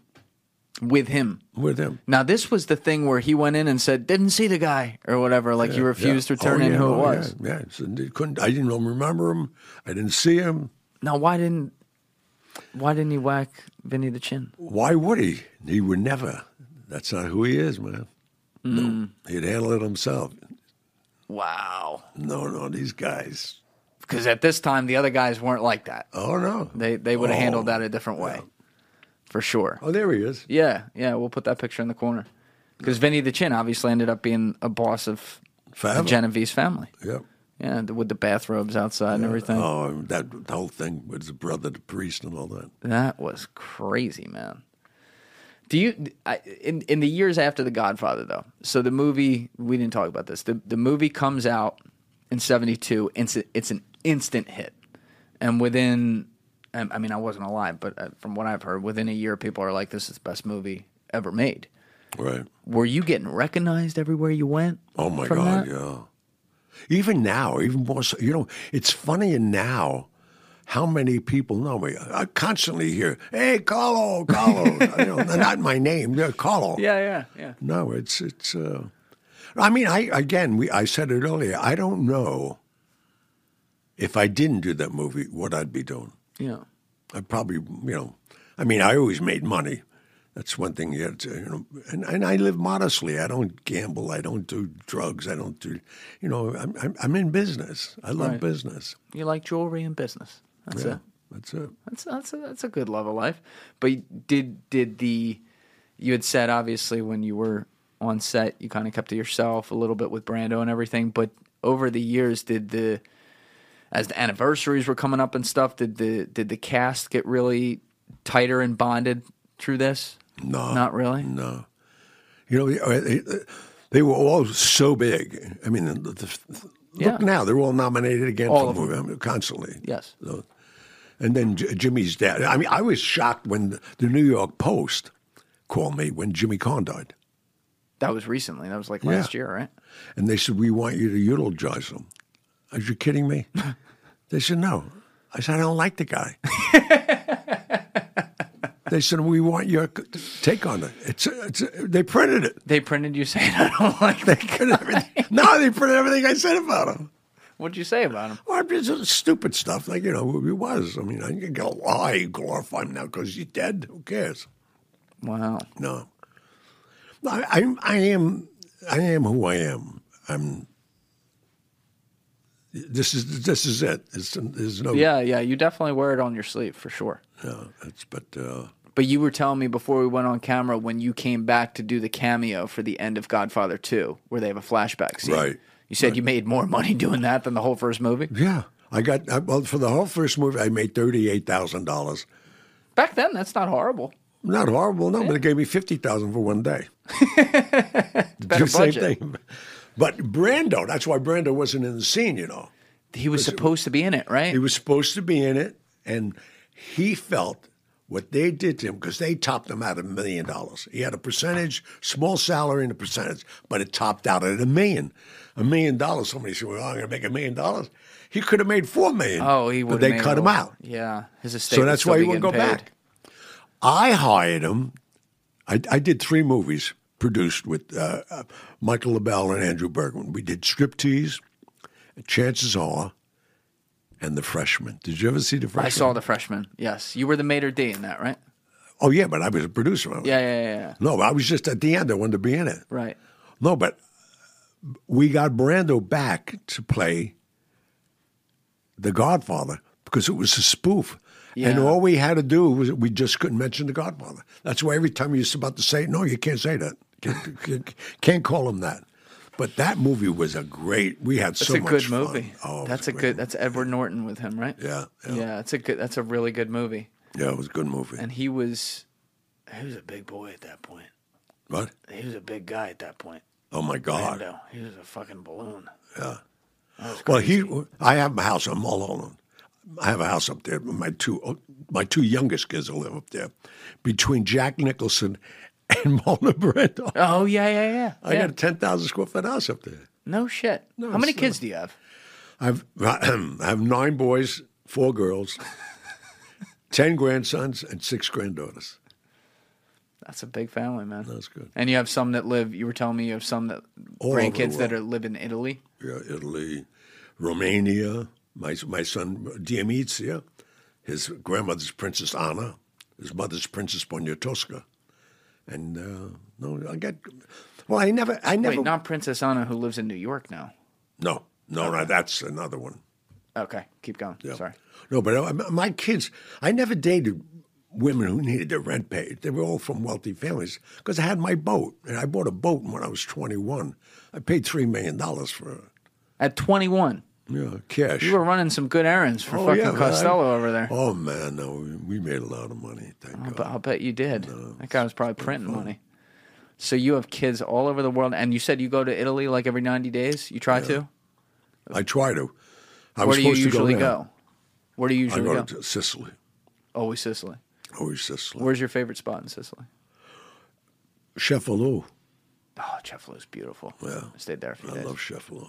Every time I see those scenes of Michael where it's supposed to be Corleone, but they filmed it right outside Taormina, whenever I see that, I get real nostalgic because all those same hills, like I walk through those. Right. It's absolute. Like if people can go somewhere, go there. I always tell people that. Yeah. Forget Rome. I mean, you got to see Rome if you never saw it. But my destination, I always said I'd retire there. It was there or Amalfi Coast because my Napoleon family is over there. Yeah, right. And they own all of that. I mean, you go to Capri, everything is Russo. In fact, Gianni Russo, my cousin who looks like me, he just built a $1 billion hotel. At 80 years old. $1 billion hotel. Why? I said, why are you doing this? He said, I wanted to. That's a good reason. No. He wants to do it. No, he's selling his island right now for $280 million. He has an island? He has an island between the Amalfi Coast and Capri. There's one island. He owns it. How big is the island? Oh, I don't even know. Let's see if we can find it. You can find it. Is there an island? Gianni Russo. It's for sale right now. Sotheby's is selling it. Oh, Sotheby's is selling an island. His island. Oh, my God. Gianni Russo. Yeah. Biggest landlord in kids. And that's your because Russo's like a really common Italian name, too. Like it's everywhere. No, but you can't deny us. Him and I. Yeah. $263 million. Wow. Hello. There it is. Those stem cells are working, man. You got a good recall. No, but you know what the funniest thing is? I have on a 147-foot boat, a Riva, the biggest Riva. A what? A Riva. That's what you named it, like a Riva? No, it's a Riva, R-I-V-A is the name of the boat. Oh. It's a manufactured boat. Oh, okay. It's I don't know boat companies that well. Big boat. You have a 147-foot boat? I paid $3 million for it cash. It's worth more than that. It's worth now it's worth $600,000 a square foot, right? Wow. The boat's all wood. Wow. I keep it in Madeira, Spain. You keep it in why Spain? Because it has no reciprocity with nobody. Oh, that's right. It's very hard to get. You're right about that. I've had some guys talk about that on the podcast. No. Do you have any projects coming up besides some of the business stuff you talked about? You doing any acting ever again? I want to do my book, obviously. I came up with a great idea. We have some people with it. I want to be telling my grandsons my story. Oh, that's cool. And I think that's a good way to go in and out of it. It's good for my ego, keeps me in it. I don't want nobody to do my life story but me. Yeah, I will have younger ones, but I just want to do it. That's awesome. I'm shocked how well this book has been received. The one you wrote in 2019. Yeah, it's a great cover, by the way. I like that. It's sharp. You. And like I said earlier, we will have this link down in the description below. But you also, I think. We were talking about this before camera. You might have mentioned this quickly. You own Genco too? Yeah. Like you bought the name Genco, like Genco olive oil from the movie? I own it. But Paramount didn't even own it. Do you do any like olive oil stuff with that? I got all of it. Go up, pull up, because you'll see it's on the website. Corleone Fine Italian Foods. You have Genco underneath that. I got the label in it. I got the label, the can. from the movie. I own the can that you saw when he went over there, De Niro. There it is. There's Jenko. There's the cans, too. Wow. I might have to buy that. That's great. That looks so cool. And you own this likeness. That is fucking crazy. Hello. Jenko, look at that. And that's the vodka. That vodka is now #1 vodka in the world by the Rob Report. By the Rob Report said that's the #1 vodka in the world. Right now. November 22nd. #1. #1 in the world for martinis. Look at it. Oh, for martinis. Okay. All right, we're going to have to try that out. We're going to order some of this stuff for us to see how it is. Yeah. Put it to the test. That's crazy, man. You ever call up your buddy Bobby and say, I'll throw you a few. He's going through a divorce right now. I mean, times are hard. So tough. He's tough. Wait, you're driving me back, right? Yeah. I'll give you a couple of bottles of vodka. Let's go. A little vodka in the car. Don't get a Dewey on the way there. That's not good for the business, but no, you know, can't do that. We'll be all right. Well, listen, Johnny, this was awesome, man. It was a real honor to talk with you. No, thank you. Please. It's crazy, like the little kid in me right now who grew up watching The Godfather more times than you can count, sitting across from a guy who not only was a part of it, but was a key part of it. It's unbelievable, and I can't believe that movie is over 50 years old. Like, it's 52 this year. It would pass today. It's that good. And it's still doing it. Oh, my God. It's so funny. They just renewed all the licensing again for another 10 years with AMC, all the channels. We're in 73 countries. Do you get royalty checks at all? Hello. That? Yeah, I was going to say. I get 2, producer and actress. Pays to know the right people. That's what we learned today. But listen, sir, thank you so much for coming in. Oh, you kidding? Pleasure. My pleasure. All right. Thank you. Alessi, thanks as always for helping put this together. Everybody else, you know what it is. Give it a thought. Get back to me. Peace. Thank you for watching this episode, guys. If you haven't already, please smash that subscribe button and hit that like button on the video. It is a huge, huge help to getting our videos into the algorithm on YouTube, so thank you to everyone who does that. And also, if you don't already follow me on Instagram, you can get me at Julian Dory Podcast for daily exclusive clips that we put out from the show, or on my personal page at Julian D. Dory. The links are in the description below. See you guys for the next one.